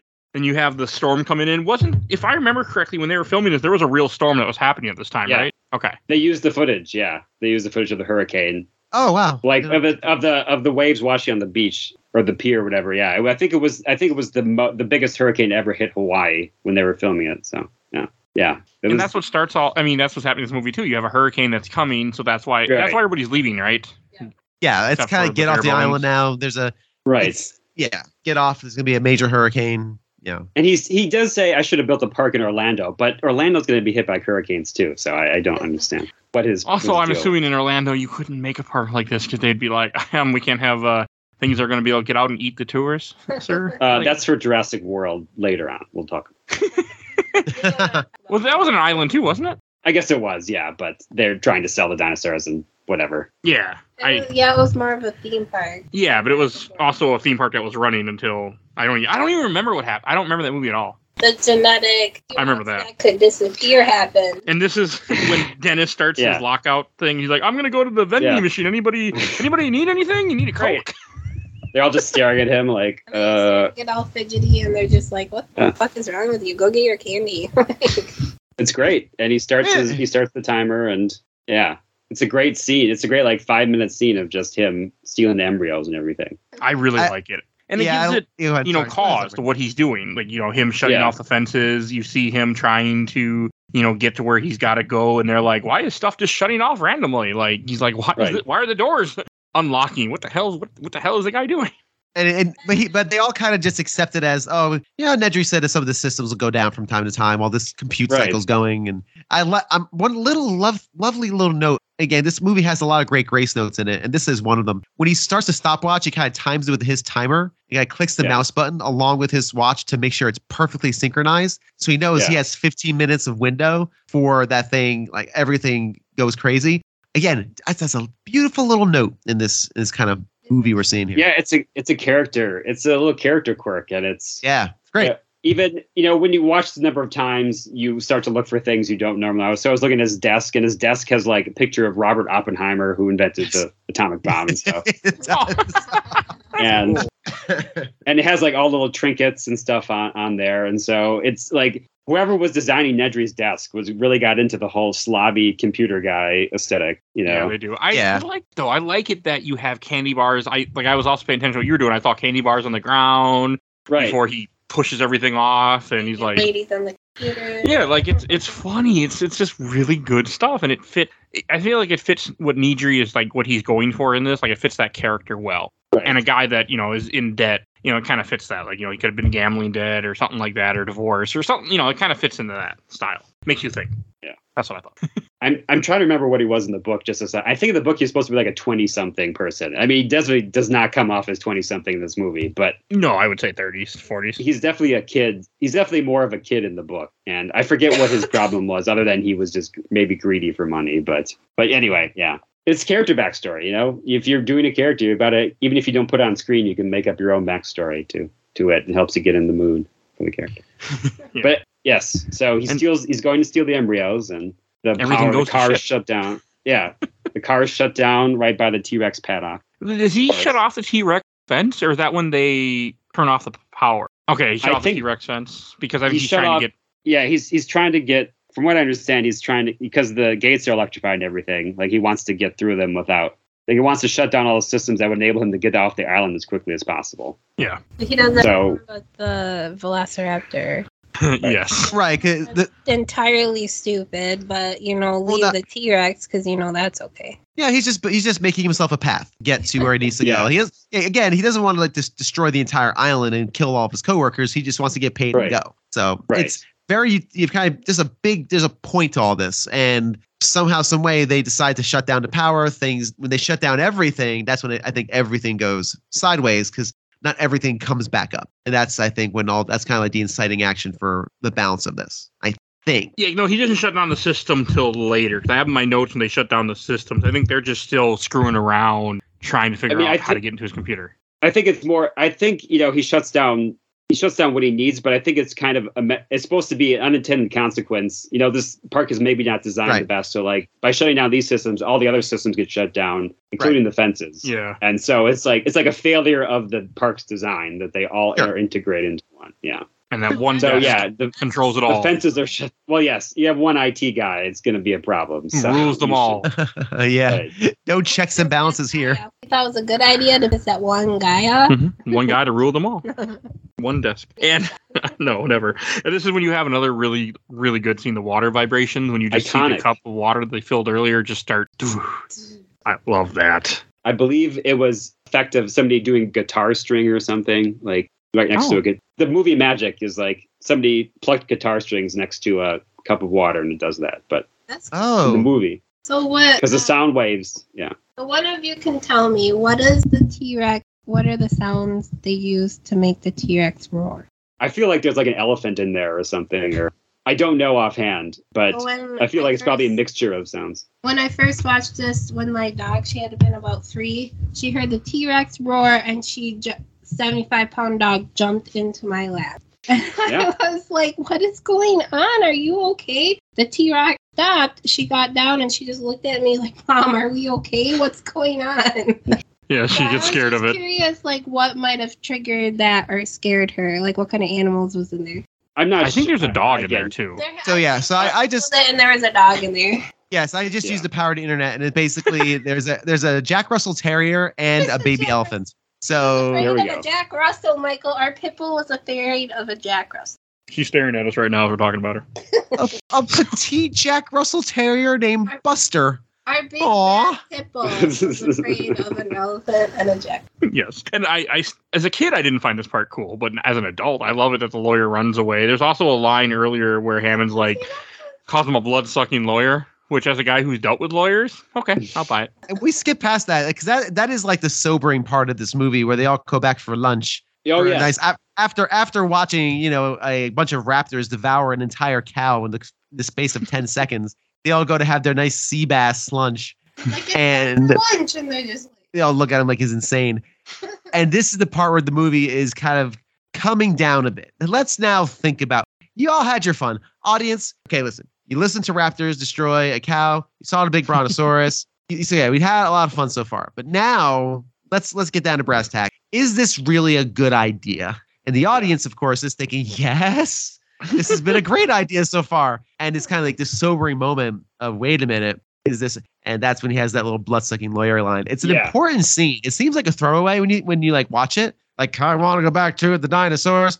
But it's very load bearing because this is kind of cementing a bit of a undertone of, hey, is this a good idea? Yeah, mm. No. Mike, when you when you edit this episode, just insert this part into that part of the podcast. I mean, I could do that. I'm not going to, but I do have the skills to do it. Too much work. I, I do not. I do really like that scene. Just to say really quick, that was probably one of my top three scenes of the movie when they are when they don't eat the sea bass, and you know they're just talking about the morality of this park, and they most people are against it. Hammond's like, oh. This is a great thing. Look at all the wonder and joy. And everyone's like, well, you know, this is tampering with nature. You know, these dinosaurs are not meant to exist in our timeline, you know? This So one, you great. get the life finds a way. And, the, and and another underrated line, another one where you know Dr. Ian Malcolm thought of this one in his shower, which you call progress, I call the rape of the natural world. And, right. and he has such a smug look on his face, like yeah, yeah. checkmate, asshole, checkmate. This is also when you and there- during that part when the lawyer's like, "We're gonna make so much money," and Hammond's like, "It's not just for the super rich." He's like, "Oh, "We'll have coupon days too." Yeah, Right. It's very That's a funny yeah. line. like come on now. Like it's in Costa Rica. You're on an island out off of Costa Rica. The only people that are gonna be able to get there are gonna have money. Just to get there, it's gonna cost you a five year salary. Yeah. Uh, I do. It, it is a it is a really good part. A really good world building. Right. And- Yeah. And again, lawyer being a lawyer, which I, as a kid, I didn't understand, but like also this and like Blade, I think are my early things of lawyers because in Blade was like, I think Blade two, he's like, you're a lawyer. He's like, no, he's like, you're you're not a vampire. He's like, I'm a lawyer, so I'm not human. No, you're human. He says I'm a vampire. So or lawyer. I don't know. I'm screwing this up. Bill, yep, can you help me? Oh no, I'm sorry. I was busy watching Jeff Goldblum in Death Wish. I really, I totally just. That's okay. We can. Move it's a on. lawyer. It's a lawyer my joke. failed Lawyers- joke. I, I'm lawyers sorry. I, to- 'cause, no. I c- totally left you hanging, my, my man. I'm sorry. I'm when your the lawyer runs away in this part, and I, I like how Jeff Goldblum's like, well, when you gotta go, you gotta go. And again, that feels like a line that wasn't in the script either. It might be. Yeah. It might Yeah, be. I'd be interested to see how much of this was improv by by Mr. Bloom, but But also, yeah, like, that's great. What do you? I mean, uh, another thing about the lawyer in this part, he's wearing shorts, but he's also still wearing the suit jacket. It's yeah. It's a very funny costume design. Yeah. Again, the license to practice law is stitched into the lining of the jacket. Yeah, I, I explained this already. Gotta be there. I actually know a lawyer I've had on the show a few times. Unfortunately, I want to ask him now. Who's that? Uh, You don't know him, but he's been on the show in a while. I'm sure they've heard all the jokes before. Oh, I know. I like. He's, he's a I'm good guy. sure. But mm. it's like just everything leading up to that. Like you have, you know, Timmy getting the. Is it? Yes, Timmy, right? Yeah, Tim, Timmy. or Tim, okay, Tim, Tim yeah. getting the Yeah. the night vision goggles. He's like, are, and the lawyer's like, are they heavy? Yeah, they must be expensive. Put 'em back. like you know just doesn't even care just money and then like all the lead up though like we were saying like the water you know the goat Yeah. arm being thrown over the you know or whatever the goat leg or whatever the hell it is be, you know, being thrown over the fence That was a thigh. the fence being ripped apart because the you know t-rex realized that oh hey electricity's off hmm i can leave you know it's just such a good build up this i mean 'cause this is when the movie everything starts going to shit is it right at this part of the movie Right. Yeah. It's a And it's a very that- it's a very scary scene. I I mean I think you know looking back on it today, if you've seen it if you've seen it 30 times, you might not be scared. But I think looking at it from the eyes of somebody in 1993, I feel like it'd be very terrifying, especially if you're a kid, because this type of. Thing realistically hadn't We're been shown. kids. yes i was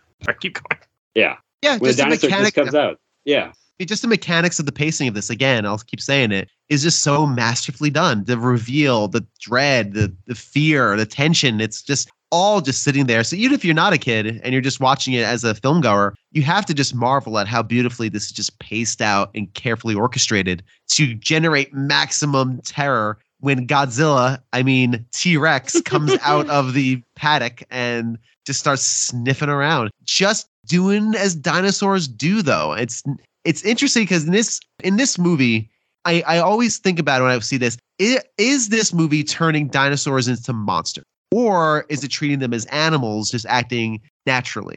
And I kind of waffle on this. And this last viewing, which I'll be honest was a skim view, because I've seen this 40 times. I did not need to see this 41. I didn't have time. I I did. Oh well, listen, I will see it again, but I, I, uh, not to get into personal things. I have a sinus infection. I'm not feeling great. I was like, it's a late night. I'm like, I don't need to like, I, I can skim this from Mr. Mike Albertson. I've seen this 40 times, and I, I thought I'm like, I, I, I skew slightly to the animal side because I like this movie a lot, but I can definitely understand the argument where people would say, yeah, it just turns dinosaurs into monsters. However, we don't know what dinosaurs really like, so maybe they were monsters. maybe they were exactly this. I think this is a good example of kind of this introduction to T Rex as yes, this antagonistic animal.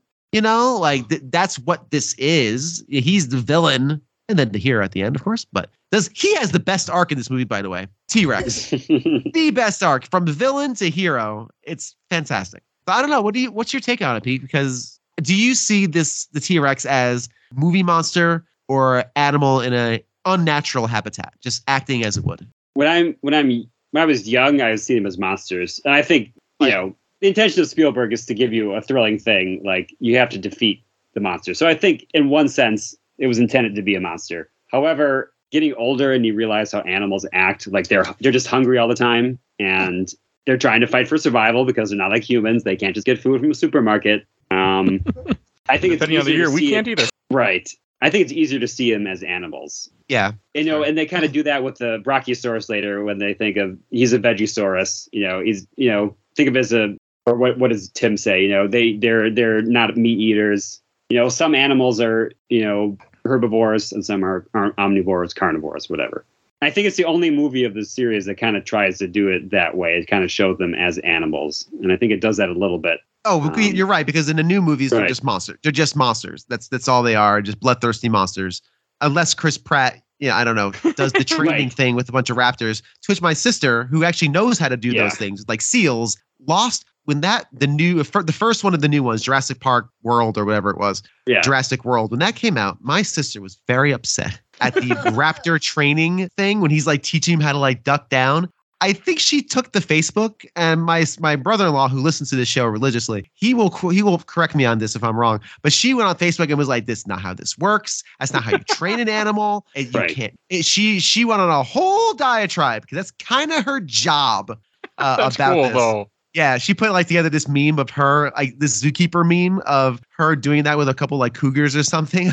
I put on like Instagram of her doing the Chris Pratt. it was very, very funny. Anyway, I do Right. take them as to answer your question. I do take them as animals too. Like I think as a kid, I would have been the same boat, monsters. But I, I see them as animals because that's all animals are. I mean, especially predators. I mean, they're in a unique environment. You know, they don't really know, and here's prey. They're gonna eat. yeah. So it Yeah. makes sense. You know, especially with things that shouldn't be around at this time. And again, this isn't this is an action movie, you know, a thrilling action movie, you know, built off of a Michael Crichton novel. The first thing the dinosaur can't do is sniff around the cars and then take a giant dump and take a nap. No, the dinosaur needs to eat a thing because we have a movie here. Let's get going. Let's do the fun stuff now. We want to see the lawyer get. We want to see people get eaten, preferably the lawyer and the Perfect. fat and the fat guy. This is what we want. Yeah, pretty much. Perfect. Poor I'm Ninja. He deserved better. He did. He did deserve better. Unfortunately, that's the way the movie going public is. Well, he also he asked for it though in that part at least. I'm gonna run you over when I come back down. No, no, you're not. Come on, stupid, get the stick. Get the stick. I love that. it looks at the stick like, what am I supposed to do with that? I can't eat that, but I can eat you. God, I love Dilophosaurus. Saurus. They're so cool looking in this. I did not, not say it right. accurate. They're, they're, though, though they did not have that, or they didn't have the spitting ability. At least Oh, that's that's a fake thing oh that they made now. up. So You ruined it. 30 years. This movie's terrible in the box. I know you thought there really was a spitting dinosaur. with? But I do want to talk about when they're attacking the when T Rex is attacking the car. Like you see them, it's being squished into the mud, and they're almost suffocating, and like all that is just so damn like tense. And uh, I, I, it didn't maybe it didn't click before when I watched the movie this time. Like Alan Grant does the right thing. He gets out, he takes the flare, he just you know he distracts the dinosaur, he throws the flare. That would have been the end of it. The dinosaur would have ran off, and then they would have been able to get the kids and you know get away. But because Ian does think he's do, trying to be the hero too, does the same thing and runs off. He leaves it. He leaves the T Rex to the lawyer that then eats the lawyer and almost kills Ian. Which So which does make was yeah, which makes sense for the character because Ian does say that he has kids. So that's a paternal instinct because he says, get the Yeah. kids. So he's thinking as like a dad, okay, Yeah. Alan, you get the kids. I'm gonna get this dinosaur off our back, and if I get smushed, I get smushed. But Right. save the kids. He doesn't know anything about dinosaurs. He knows chaos theory. He knows dripping wa- dripping water on the palms of, of of scientists he's attracted to. He doesn't know anything about dinosaurs, so it, it's it's very in character. Because I remember when I saw this as younger, like, well, what are you doing, Jeff Goldblum? Why why are you doing this? Why are you ruining everything? And then like watch it recently, it's like, oh, he's just protecting the kids. That's what he would do. And it's a very Yeah. good character beat. Very noble. Exactly. Yeah, it, it does make a lot more sense. You think about it as you know, as you know, now that you know that he, yeah, that he's a father, so that's why he's you know doing that. But I also never put it together that like if he just wouldn't have done that, this whole scene wouldn't have happened. Well, yeah, that's it's called dr- dramatic tension. You gotta, No, I gotta have conf- I know. it You know, it works well though for that. does work well. Oh, and then seeing the lawyer get eaten, God, that's so great. I know kid Mike was terrified, but adult Mike finds it hilarious. So I actually missed it this Yeah. playthrough. I must have watched through. I was playing on my phone or something, and I didn't see it. See, Oh, that's what you get. You missed it. Sub. Maybe I did. Maybe yeah, subconsciously it was like, Yep. nope. Ten year old was I ten at the time? I wonder. Huh. it I was older pro- than I should have probably been. around that age. Probably. I know I age. wasn't a child, or I wasn't that like I wasn't like you know the age when the movie came out. Like it wasn't early. It wasn't. It had been out on VHS for a little bit at the time that Peter was trying to get me to watch it, and I was like, no. So I don't. I was terrified of movies for a long time. We started as hmm I went and saw The Phantom, which is not a scary movie, and I got scared by that movie in theaters, and I didn't go see another scary movie for years and years and years. a movie with a guy in a big purple suit. Yeah, the purple suit one, the Mhm, Billy yeah. Zane. Yep, not a scary movie at all. with Billy Zane. Yeah, Billy Zane in a purple suit Yeah. and a. Uh, He does have that. There's a there's a scene where the villain has that microscope with like spikes in That's the, the eyes. part. Or whatever. We went and saw the movie with a friend of ours who was an who was older, who would have been a teenager at the time, and I was like, Right. you know, let me know when there's a part when I shouldn't look, and he kept doing that to mess with me throughout the entire movie, and that, That made, and I and that's the reason I think I was scarred for a very long time. So I'm I'm not joking. That's really what. now I'm like, eh, whatever. But yeah, that that's what led to my fear of movies for a while before I really like. Yeah, they're not real. You don't need to be scared, Mike. So yeah. How'd I marry you again? yeah, the guy that doesn't like horror movies, and yeah, I got nothing. Hey. I made you laugh. That's what I got. Sure. So this is then you have the the car gets pushed over, pushed over, and this is also such a all this stuff is such a good scene with that, like with them, you know, it falls down the tree, and you have them trying to, you know, get Tim out of the tree and everything like that. It's so damn good. yeah, It's such a good action scene. And then It's Tim doesn't just- like trees. yeah. Not anymore. I like trees. Well, you weren't stuck in the last one. and all this Good. is good character. Yeah. Oh, go ahead. Sorry. I was gonna say there's good there are good lines. It keeps up the humor throughout, which is good after a terrifying scene. It's good to have something I- funny. I peed. I peed there. I think we said I went to the bathroom. I peed someplace. I peed everywhere. I think he said. And Right. and Grant's like, okay, because he's clearly Yes. never been around child pee.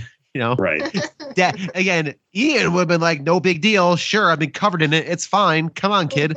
It's it's the, and this and it's all great. Like you know, building character through action. He's building a connection with these kids, and he's still annoyed by them because they're children. But now they're in a survival situation, so he's like, some paternal instincts are kicking in, even though he's not a parent. Like it's all really good kind of character building, feeling for the kids. Kids in movies can be very annoying. I never find Lex and Tim annoying in this. I really don't because they No. all seem very capable and they're not just, you know, appendages for Alan to kind of drag around with them. And and they feel a little more adult than I think, more grown up than their age, which helps too. Yeah. So it's really great. That's that's awesome. Yeah. And they get a lot of growth too in this movie. They get a lot of s- a lot of stuff to really show how they change and what affects them. And they go through so much fucking trauma in, the, in this in this film though.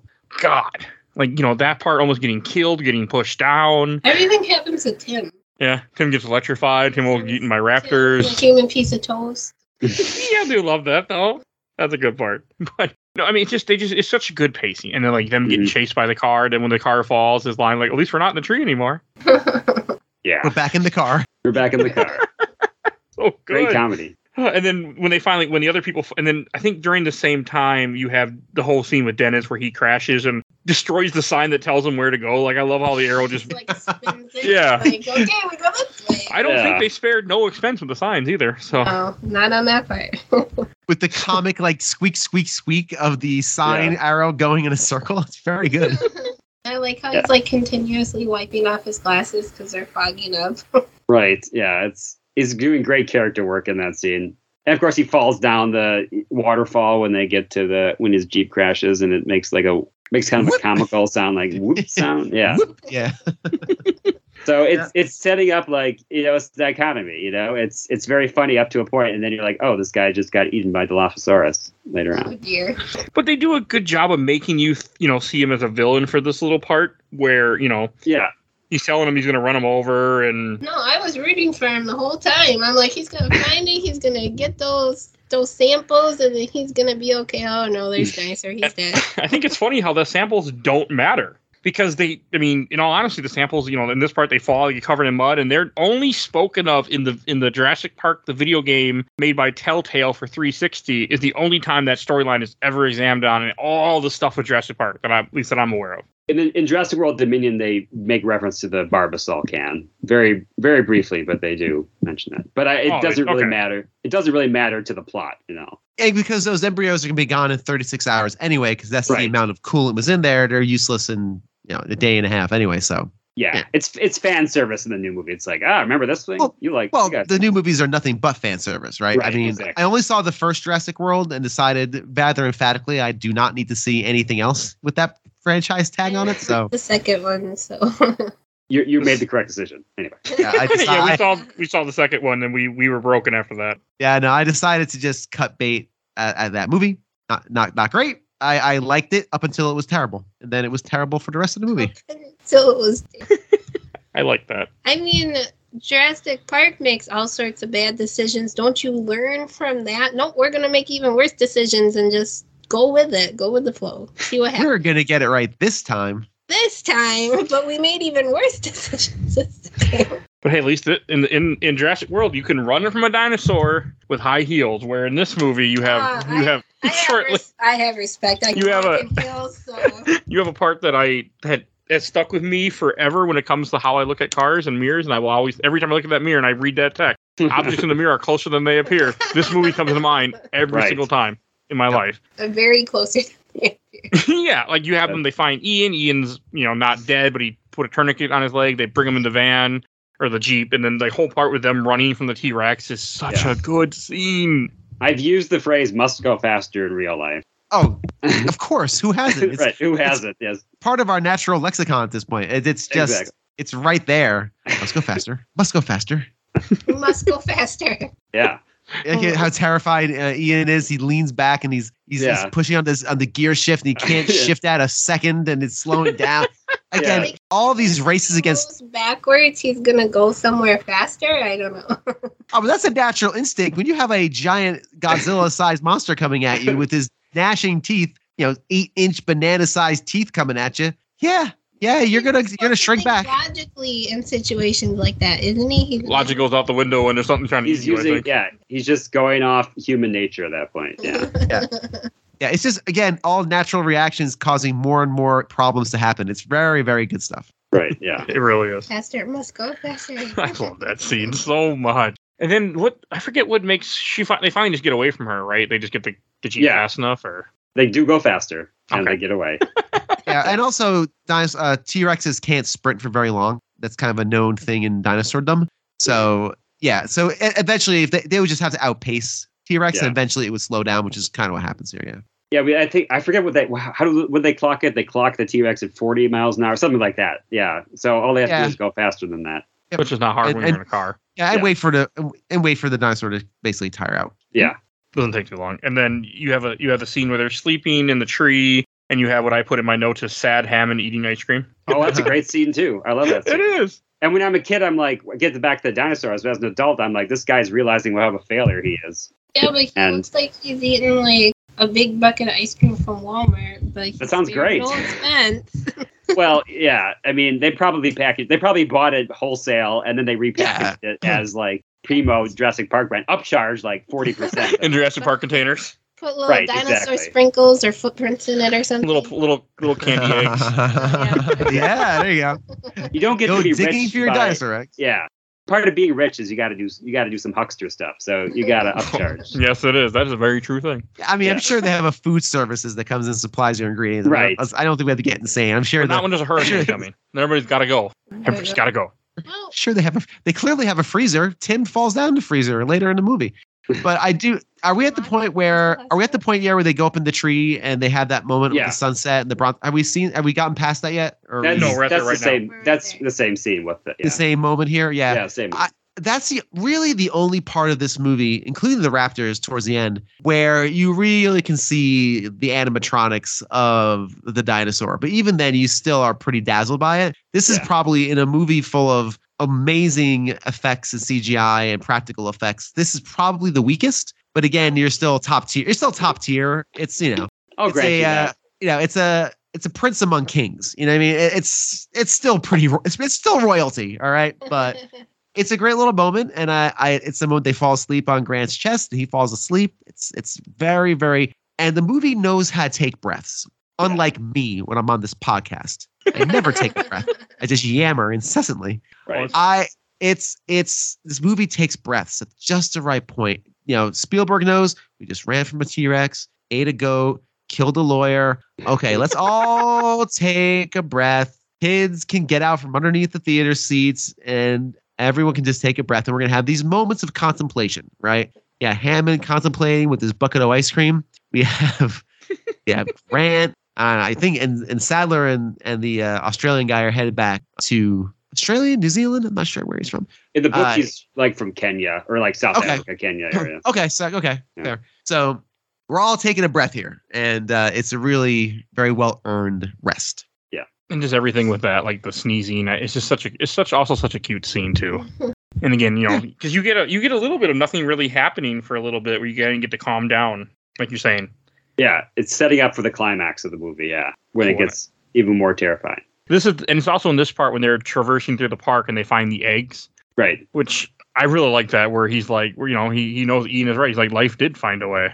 Yeah, he learns. He explains to the audience that frogs can change their sex. You know, some frogs can change their sex at will, and that's why the dinosaurs can reproduce because of that. This is one of they would yeah. know that. Yeah, exactly. This is one of the dumber bits of pseudoscience in this movie. Right. It's a little dumb, and again, painting we're painting broad strokes with this. It's fine. Right. It works perfectly fine for service of the film, but this is one of the dumber ones where it's like, oh, we just happen to use the DNA strand of the sh- of the sex changing frog, like you Right. said. Like, You, eh, know, you if- don't control what kind of frog DNA you use. but right? Yeah. You're gonna stay away from, and it's like They spared expense who they hired to and do it this. kind of sounded like that was like a more rare species. It So is. You're gonna do an African whatever frog that can change its sex. Eh, it's it's a beat that proves a point and and kind of it kind of bookends a theme and that's fine. Again, I'm not. I This is not a knock. It's just from one of the things. One of those that are silly. You're like, okay, okay. It's a lot it's- worse in the book where he finds raptor eggs and the raptors have a nest and they burn them all.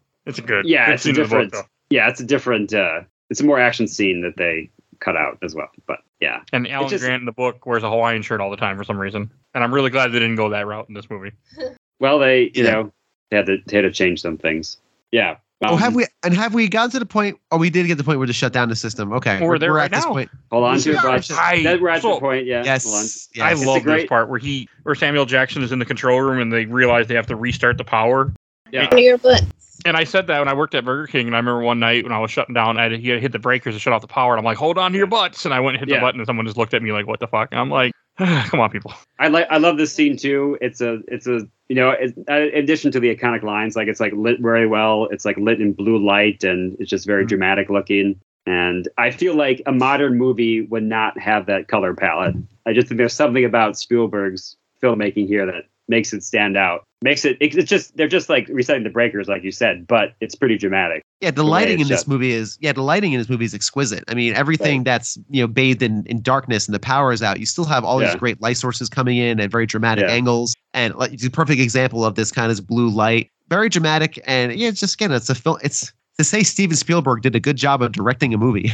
Come on now, of course it did. Steven Spielberg.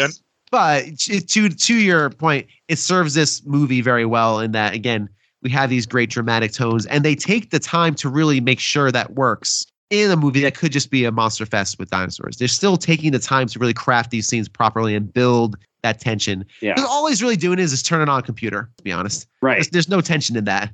Hold on to your butts. We really don't have to, Samuel L. Jackson. We're we're fine. You just turn the button on. What's the worst that can happen? Explode?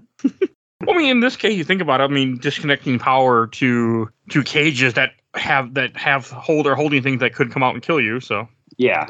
It's dramatic, like it's dramatic what it could do, but you know, what he's essentially doing, like I said, it's just flipping a switch to turn on the computers. But they make it dramatic, which is could be a prosaic thing. It becomes very dramatic. And we all remember the scene because of the way it's done. and there's more to come with this scene too. Right. Well, I mean, the whole like the whole idea that he's like, oh, we'll just go to the I'll just go to the other side of the compound and go to the room and reset the boxes and boom, you know, no problem. Right. You're up and running. But you don't think about the fact that you just cut power to raptor cages. Raptors are smart. Yes, Exactly. and then you you have in between this, you also have the the stampede that happens, and that's another Right. good scene where you get to see you know them almost get run over. The Alan Grant and the kids almost get run over by the dinosaurs, and then the T Rex shows up and They're Starts eating 'em. migrating this way. it's so good. They're migrating just like birds. Oh, they're migrating. And he's like, "We Right. gotta go," but he They're has the right amount of way. fear because again, he Yeah. almost got killed by a dinosaur. Yeah, exactly. Where he's not in awe, like Alan Grant's in awe. Like, look at them, and he's like, "Uh, they're they're gonna kill us." Uh, Right. Purposely trying to kill them. No, but if something that weighs more than you and it's like the size of a car running towards you is not going to it's going to ignore you. Yeah, there's a, a tramplin's about to happen if they don't amscray. So they, they do the right thing and they don't stick around. I think you real also realized that the way they turned direction, that they were running from something. Yeah. And so he was like, okay, so we better start running from whatever they are running from. Yeah, yeah. And you and this is the part where you have then well I was also also wondering why didn't Muldoon go with Arnold in the first place? They just let him go by himself. They You know. probably just figured it was a road thing, and they may not have known that the raptor fences were out. But I guess if they shut down the system, now everything's out around the park. Yeah. The natural inclination would be, oh well, the raptors are out. But he probably figured, this, I'm just gonna run across the compound three minutes. I'll, give, me- give me five Yeah. minutes. I'll have these up and running. I'll be right back. Don't don't wait up for me. You know. And I, oh, I, I do love it when Because they, they don't, don't- they never they also don't- say how long it takes him before he shows. You just have the part where Ellie's like, "Okay, I'm going to go with Muldoon," and Hammond's like, "Well, I you shouldn't because I'm a and you're a." God, I love that. She's like, "We can debate the sexism when we get back." Yeah. Right. well, then they don't notice until until uh, Dr. Sattler and Muldoon see the fences. They don't realize anything's broken out until they see like the hole in the fence. So then they're like, "Oh sh- shit!" I guess if they Yeah. would have, you know, you could probably hear electricity coursing through the, you know, coursing through the wires, and all of a sudden you don't hear it anymore. And they were, and like they said, they were testing the fences, so like looking for weaknesses. Like they would shock themselves and then go away, and then shock themselves again in another part of it. So they they knew enough to know that when the electricity was down or whatever. And they Yeah. knew enough to know that was a barrier and just Right. constantly check it. And I think Muldoon at that moment, when he realized that Raptors are out, he knows he's doomed. He knows he's just screwed. He's like, we're done. We're screwed. There's no, there's no way. Right. But we're gonna Yeah. press on anyway because I'm a, an adventurer from Kenya. So here He's we gonna go. use he's gonna use the very. I always loved that gun when I was. He was unfolding the stock of the gun. yes, rad. I like. I Yeah. didn't know what it was for. I was just like, that's a gun unlike anything I've seen. I guess it's just a stock to you know brace yourself when you shoot it. But still, Yeah, because it's a powerful shotgun. I'm assuming. yeah. Click, click, click of that stock locking into place is embedded Yeah. in my brain. It is so cool. Yeah, I agree with you. Yeah. And then of oh. course, I don't know if we're jumping ahead, but you know, It's clever fine. It's all around the same part. clever girl. Everyone's. He knew he was bested, but he had to give one. He had to give the animal credit at the very end. Yep. Yeah. It's so Hey, good because he when- he falls for the trap. He's aiming at it, and all of a sudden Right. he realizes it was a trap, and it's right next to him. Yeah. Hey, if I meet my end in a thrilling manner, I hope I have presence of mind to do one more snappy line. Just one right. more, Bill. Just, I, just get one more out of you before I get, you know, attacked by ninjas or something. Like that'd be fantastic. Just want to have the presence of mind to do that. Just one. One. Your final words are the best words you could think of. Yes, We the most start with badass words. I don't want my final words to be, oh, I'm good, I'm good, I'm good. That would be, Yeah. that would- I, I don't, I don't want that to be my legacy. I, We'll change it for history. We'll think of something. It'll go down in the in the podcaster's history of Gamer Looks at 40. His, his demise when he died, he said, "Clever girl," as he got ran over by a car. How's that sound? fantastic. Yeah, Okay. I, I'll, I'll think of the catchphrase first. I'll work out. In the, I'll work on that in the shower, like all these other. All right. ca- Practice in front of the mirror, and then that way you're prepared when that moment comes. Yep. You just got to get the camera on you. Mia will just be like, bitch. and like I, I love how they also like have the you know you have Ellie gets inside the place she's turning she gets to where the breakers are she's trying to turn on the fence at the same time you have them climbing over the fence and as they start it it's when it turns on when they're like midway up there and then Timmy just freezes which also makes sense because he just had so much trauma happen to him so it completely makes sense that he's you know not okay and freezes up and he's a child Yeah, But- this is perfect. This is this is all behavior that would naturally happen. Right. You know, it, it- you know, dad figure trying to coax him down, kid just scared to go down. All right, I'm gonna jump. No, no, don't jump. And and you think as a moviegoer, there's no way, no way they're gonna zap the kid. They're not gonna they're not gonna zap the kid, are they? Zap, boom, super subversion of expectations. That doesn't happen in movies. Like you don't electrocute you don't electrocute children in a PG-13 movie. right. No, and so the fact they actually go there is is really cool. That you know he almost dies. Like they have to do. Alan Grant has to do CPR to bring him back to life. You know, like, literally Yeah. doing the nose blow and the heart compressions. Mm. And his ears are all bloody too from after Yeah. this part. Ears all he almost- frazzled. He almost died. got a limp. He has a limp too, right? Like he's kind of limping for the rest of the. yeah. They all get injured around this part, I They're think. all kind of limping. I realize. Yeah, because Ellie gets hurt after all her ordeal in the place. Muldoon is murdered. Ian's been injured. Like most of them are all, yeah, they all start limping pretty quickly You're around here. Muldoon in the injured party. Yes. Okay. Oh no, Muldoon's dead. Sorry, I said it wrong. Ian Malcolm, he's the one that injured Like I'm, and this is when you have another scene that I love, where after she gets done turning the power on, the raptor head just pops out of the wires and scares the hell out of Oh. her. Jump Really scare, yep. And then she locks him in. She's like, "Well, they won't get out unless they can open doors." a year Oh. later, when opening the door. Click. Yeah, if I can. ca- Oh, and actually, that was a uh, there was a some on my collector's edition DVD. There's a uh, some behind the scenes as they were kind of like working through a lot of the beats of this movie, and one of them was explaining Spielberg brought up the idea that the the Raptors must be able to click with their middle toe because that's going to add tension, and Oh. that's how that's how the Raptors are intended to communicate. That's what that's for. They communicate through the tapping of that middle toe, and also so he express explicitly said, "I want this toe to tap in this scene." Yeah. That's how much attention is given to this movie. Yeah, really. That really. adds the tension and the fear. It's like Oh. dun, dun, dun, dun, dun, And then, dun, I, dun, I- dun. you know, after she locks him in, she runs backward, and then the arm goes like, "Oh, Mr. Arnold, you're okay." and then it's just his arm. I love that. Rubber arm, no. so he could still be alive, but, And they don't go Not- looking not for him well. after they find he's his arm. not. No, he, he's not alive. They just had think- they had a snack. They left the arm for later. matter if they found Right. Yeah. But that also might have raised it from a PG-13 to an R. That might be why they just find an arm. I'm, I bet you Yeah. that's why they find an arm, not a head. It's a- not like, you know, oh, it's Mr. a Arnold. fu- It's a funny bit that turns into a horrifying bit on a dime, which it tends to happen. Because she moves, and then she realizes she moved in a circle. Right. Oh, it's, I didn't pick up on that till this till this watching where like she backs up and then she turns and realizes the arm's still on her. And then she looks at the arm Right. Yeah. like, wait a second, how'd you move like that? Hmm. well, when it's detached, she moves a lot easier. And then you have her running, making it to the visitor center. You have uh, the other group had made it there where the two kids are eating, and that's such a you know just see them eating all like all this fancy food, and they're just like just filling up their mouths, which just makes want to sense. know how long that food's been there. Like A while, a day. I'm sure It's they don't Jell-O. care, but they'll they'll throw up later. It's okay. It seems to be like cake and jello, which you can leave that out for a bit. It'll be fine. Yeah, I mean that's what I. I mean, look good though. And your ch- and your children, they're Right. basically goats. They'll eat it. Right, Sugar, they'll eat it. Come on, they're, Hey, they don't care about cups. age. yeah, but the Jello should have been melted. No. Joe doesn't know. Eh, Yes, it does. It does? Yes, it does. How do you think it starts out? I don't make Jello. Okay. I don't eat Jello. I know this. Never mind. I'll I know why you know this. I don't want to know. We'll leave it there. I know because my people who are thick and liquids can't have it because it melts and then it's a thin liquid. Oh, okay. That's better than I thought you were going to Okay. go with. There you go. So we'll go with that. All right. I guess Jello went that. Movie. They had air conditioning on. How about that? okay, Huh? we'll go with that. Okay. Except there's no power, so that wouldn't work. I got nothing. But it's a good little scene of watching them eat the food. Uh, you have Ellie and Alan Grant being reunited, and for some reason she jumps in his arm and like I think kisses him or hugs him. And I'm like, oh, well, you're being chased. Now's not the time to kiss. Like maybe we should get into safety then kiss. Not like, oh, it's so great to see you. I gotta go. Let's run.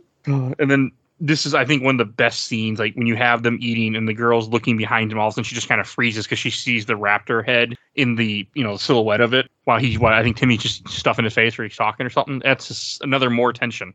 And the fact that the Jello is shaking on her spoon is because she's she's terrified Terrified. and Right. she's just shaking in terror. Is that's why the Jello is still awake because we need that to show her terror. It's so good. That would work. Right. It would be because you're probably right, Tiff. It would be liquefied and you know back to its natural state of of non-jello. movies Like that, okay? That's just how I am. No, it's fine. I know. Listen, please, you're talking to me. but so when I I, first saw the Jello shake, I thought they were like doing uh, a T Rex. I watched the movie a million times. I knew it wasn't the T Rex, but it reminded me of the water, you know, because Yeah. it was subtle. Mm. Yeah. And then her arms started to shake. I was like, "Oh yeah, that's right." It's called the Terrified. raptors." I mean, I think the Raptors are more terrifying than the T Rex. So oh, they're more agile and fast. You can outrun a T Rex. in high heels apparently. So to make that joke again, and but this is also one of the best scenes of the movie. Is you have the kids run in the kitchen, you have the Raptors follow them in the kitchen. I it's just so well done. Everything with all the tension of them hiding, them sneaking around, the tap tap tap tap of the Raptor communicating.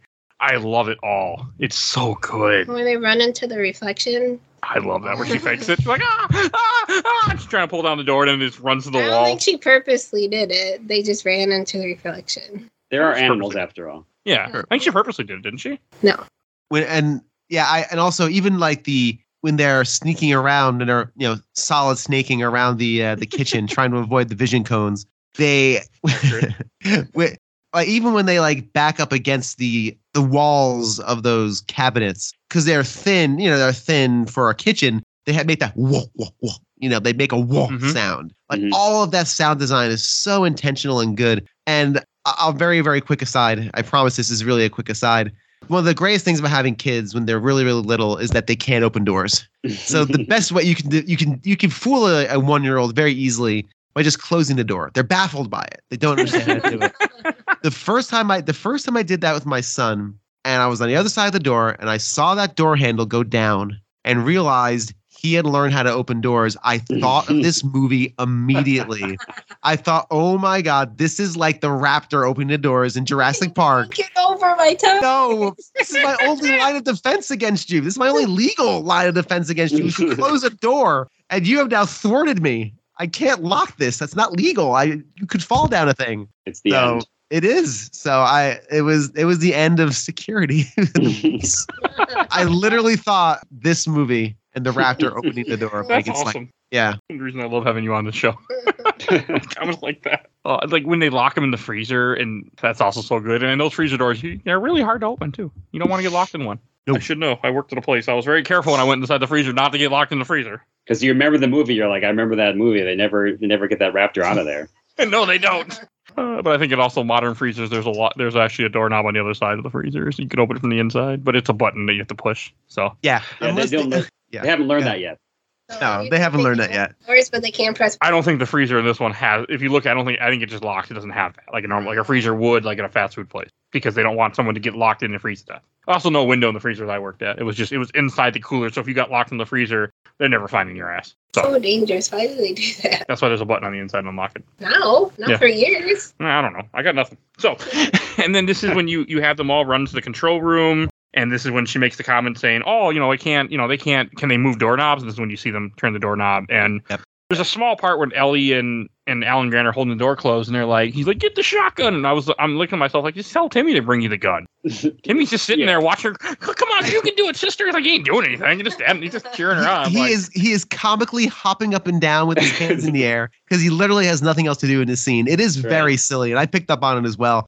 Everyone's doing something. Everyone's preventing a raptor or trying to lock the doors. He's just going, ah, ah, ah, ah. Just yeah, that's all he's he's just dancing in the middle of the, like, listen, Titty, I know your brains are scrambled from electricity, but come on now. you can do more than that.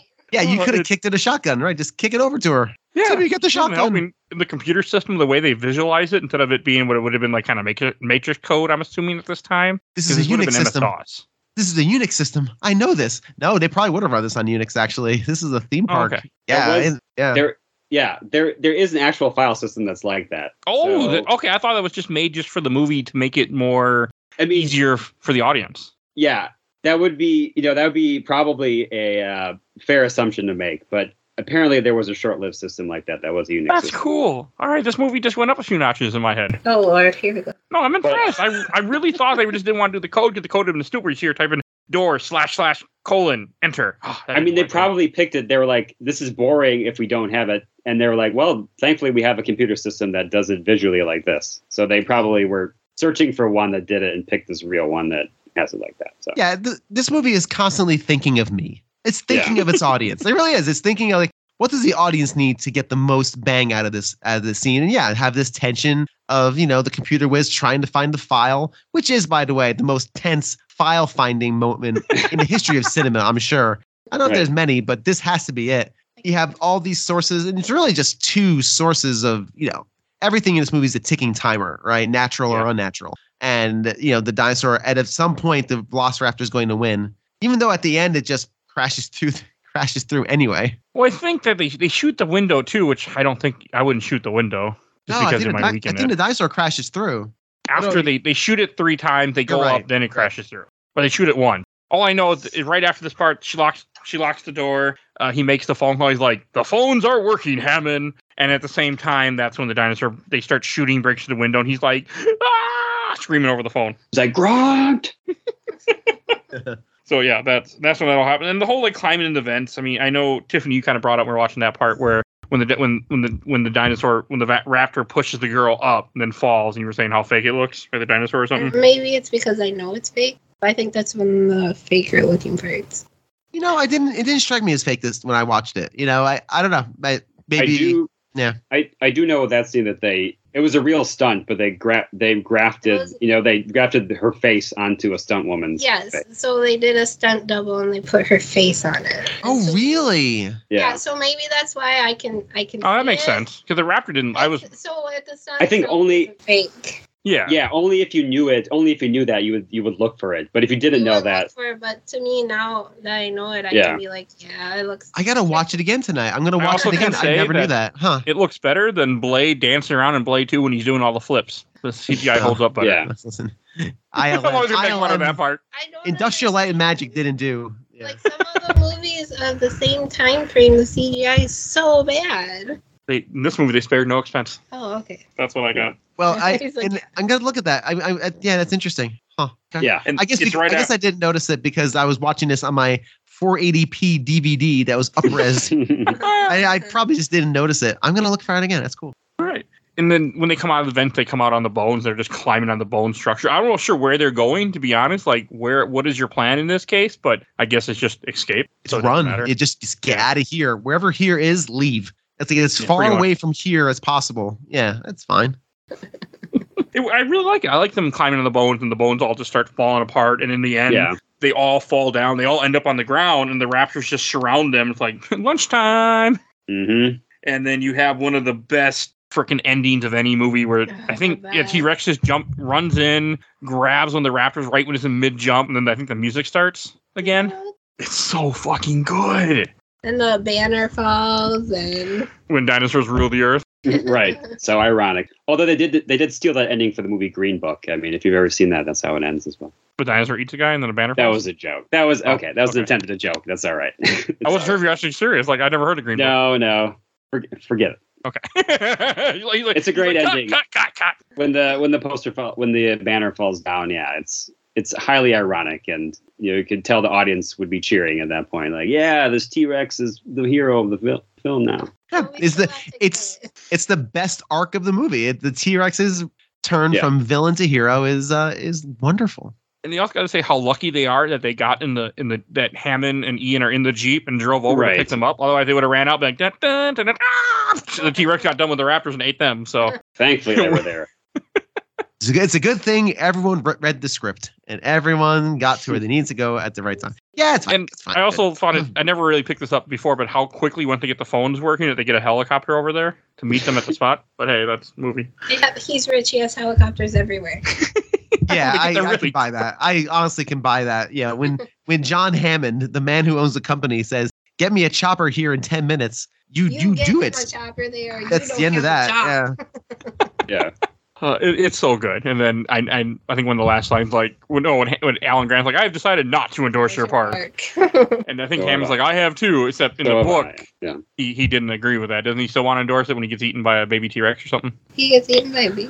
He tortures a baby T Rex too, if I remember right in, in the book, Mm, and then he gets eaten by him. no, I That's perfect. I don't want to. The book is good. I don't want to. Trust me, you get to you get to read about a guy with a flamethrower and a Hawaiian shirt. It's wonderful. That's awesome. It is. I love I'm that. That book frankly is really good. I'm frankly sold. That's good. I think Bill, you, you'll read it, read it, report back to us, and then you can you can tell. I will us. do a book report for games my mom found. Two thousand words or less. Hey, don't tease me Uh, with that. I've been tempted multiple times for us to read certain books in this show, like the Bioshock books, and talk about it. So be careful what you tempt me with. You're right. I'm not going to Uh, tempt you. I don't want to read fan fiction. I, I don't want to start that road. Do Twilight. Don't, don't tempt me to put make more content. I have an issue. I have a problem. No, we'll just do movies versus books. Don't tempt me, baby. Don't tempt me with more product to make people. All right. When are we doing Twilight? Hey, Bill, when are we doing Twilight? yeah, Bill. Listen, you know I work at the behest of Mr. Mike Alberton, so you know what? You tell me.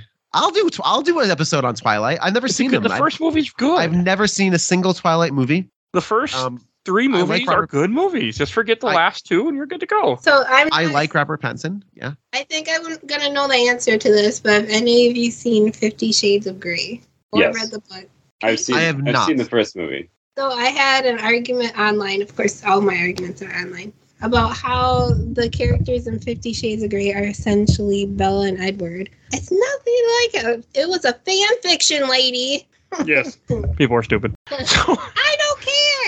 And then another thing that didn't click that I think because I see more Jurassic Park movies, as they're flying in the plane, you have a part where he sees the pelican flying. Like Yeah. a pelican. Yeah. And I know in Jurassic Park three, he sees a pterodactyl flying. Well, it's I mean, it's yeah. symbolizing. Yeah, it's it's symbolizing like, oh, dinosaurs are still here. They're just evolved into birds. That's Oh, I didn't catch. Okay, that's cool. Yeah. I didn't catch that. that's the point. Yeah, that's the point. Where he's like, oh well, I guess life found a way after all. In 65 million years, they started to fly. They fly now. Quote him. That's really cool. Well, that's what Alan Yeah. was saying all. Yeah, but no, I, I didn't understand. I didn't click with that. The point of that. I, It's okay, subtle. that's cool, It's- Peter. Thank you. it's you. subtle. Yeah, it's subtle, but that's that's the that's the point. Well, thank you. You just made the called movie better filmmaking. again. Yes. Well, you're Did welcome. you guys have anything you want to mention about the end? About this whole part? No, it's it's it it, rela- it settles in its seat. It doesn't attempt to do any further fake outs, and this also feels like the end of a movie without a, f- without a sequel a coming. Yeah. Like this movie does not end. This movie has a finite end. Like we've escaped the island, the dinosaurs taken over. Whatever's going to happen next is probably really boring. It's going to be lawsuits and you know more corporate espionage. Dinosaurs. That, honestly, if you read the Lost World book, which is which was a sequel written before, it does talk about the lawsuits. There were many lawsuits filed after this of all the Yeah. people Also- who died. Yeah. Well, in the book, there's a lot of people that die, right- if I remember right, Peter, on the island because they don't sure they don't Yeah, get there's everyone more- on the boat. There's more people that died. But that's beside the point. Like as much as much as I would watch a movie that's just about the legal battles for Jurassic Park, the movie does end in a final note. Yes, and it's like you don't need any more. You don't need any tease as as they would do in a movie today. You just need they go into this. They literally fly into the sunset, and it's the end. So you're telling it- me you wanted a movie about trade negotiations and tax and taxes? yes, yes. We we know we don't need that. I I think this is really good in that, it, and it's also it feels like we're watching the. And this sounds very strange to say. It almost feels like with big blockbusters these days, they put on my cranky old cranky Kong hat, to get in my wheel, get in my rocking chair. We don't get ends to movies anymore. Like big blockbusters never end. No, like they don't just have a final note. Ba-bum. They don't have a crescendo and an end. There's always some sort of grace note. I feel because there's gonna be something else. Because we have to make this a franchise. And post credit it was- scene. yeah, post credit scene, some sort of dangling Chad. I don't know.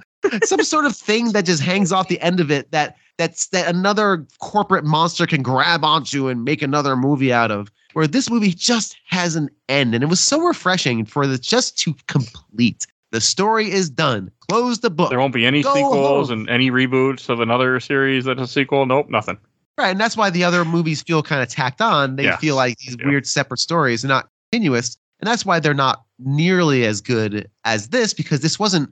I don't think maybe they did intend to like do the whole series and all the books. I don't know. But they sure didn't feel like it in this movie. This felt like a blockbuster movie that ended and it's over. Go home, clean the popcorn out of your teeth, and now buy all the merchandise because good golly, Miss Molly, there was a That's ton of very it at the time. For a movie like this, like it As a- somehow for a sequel. As a quick aside, I know the history behind it is that Michael Crichton did not intend to write a sequel to Lost World, but the movie was made so much money that I think Universal Studios said, "We'll pay you to write a sequel, Michael Crichton, that we will then make into a movie." And he reluctantly Really? wrote a sequel. Yes. No, no, no. Yeah. It didn't The go that way. Yeah, I I, thi- I think it actually went. They put a gun to his head and say, "Hey, you."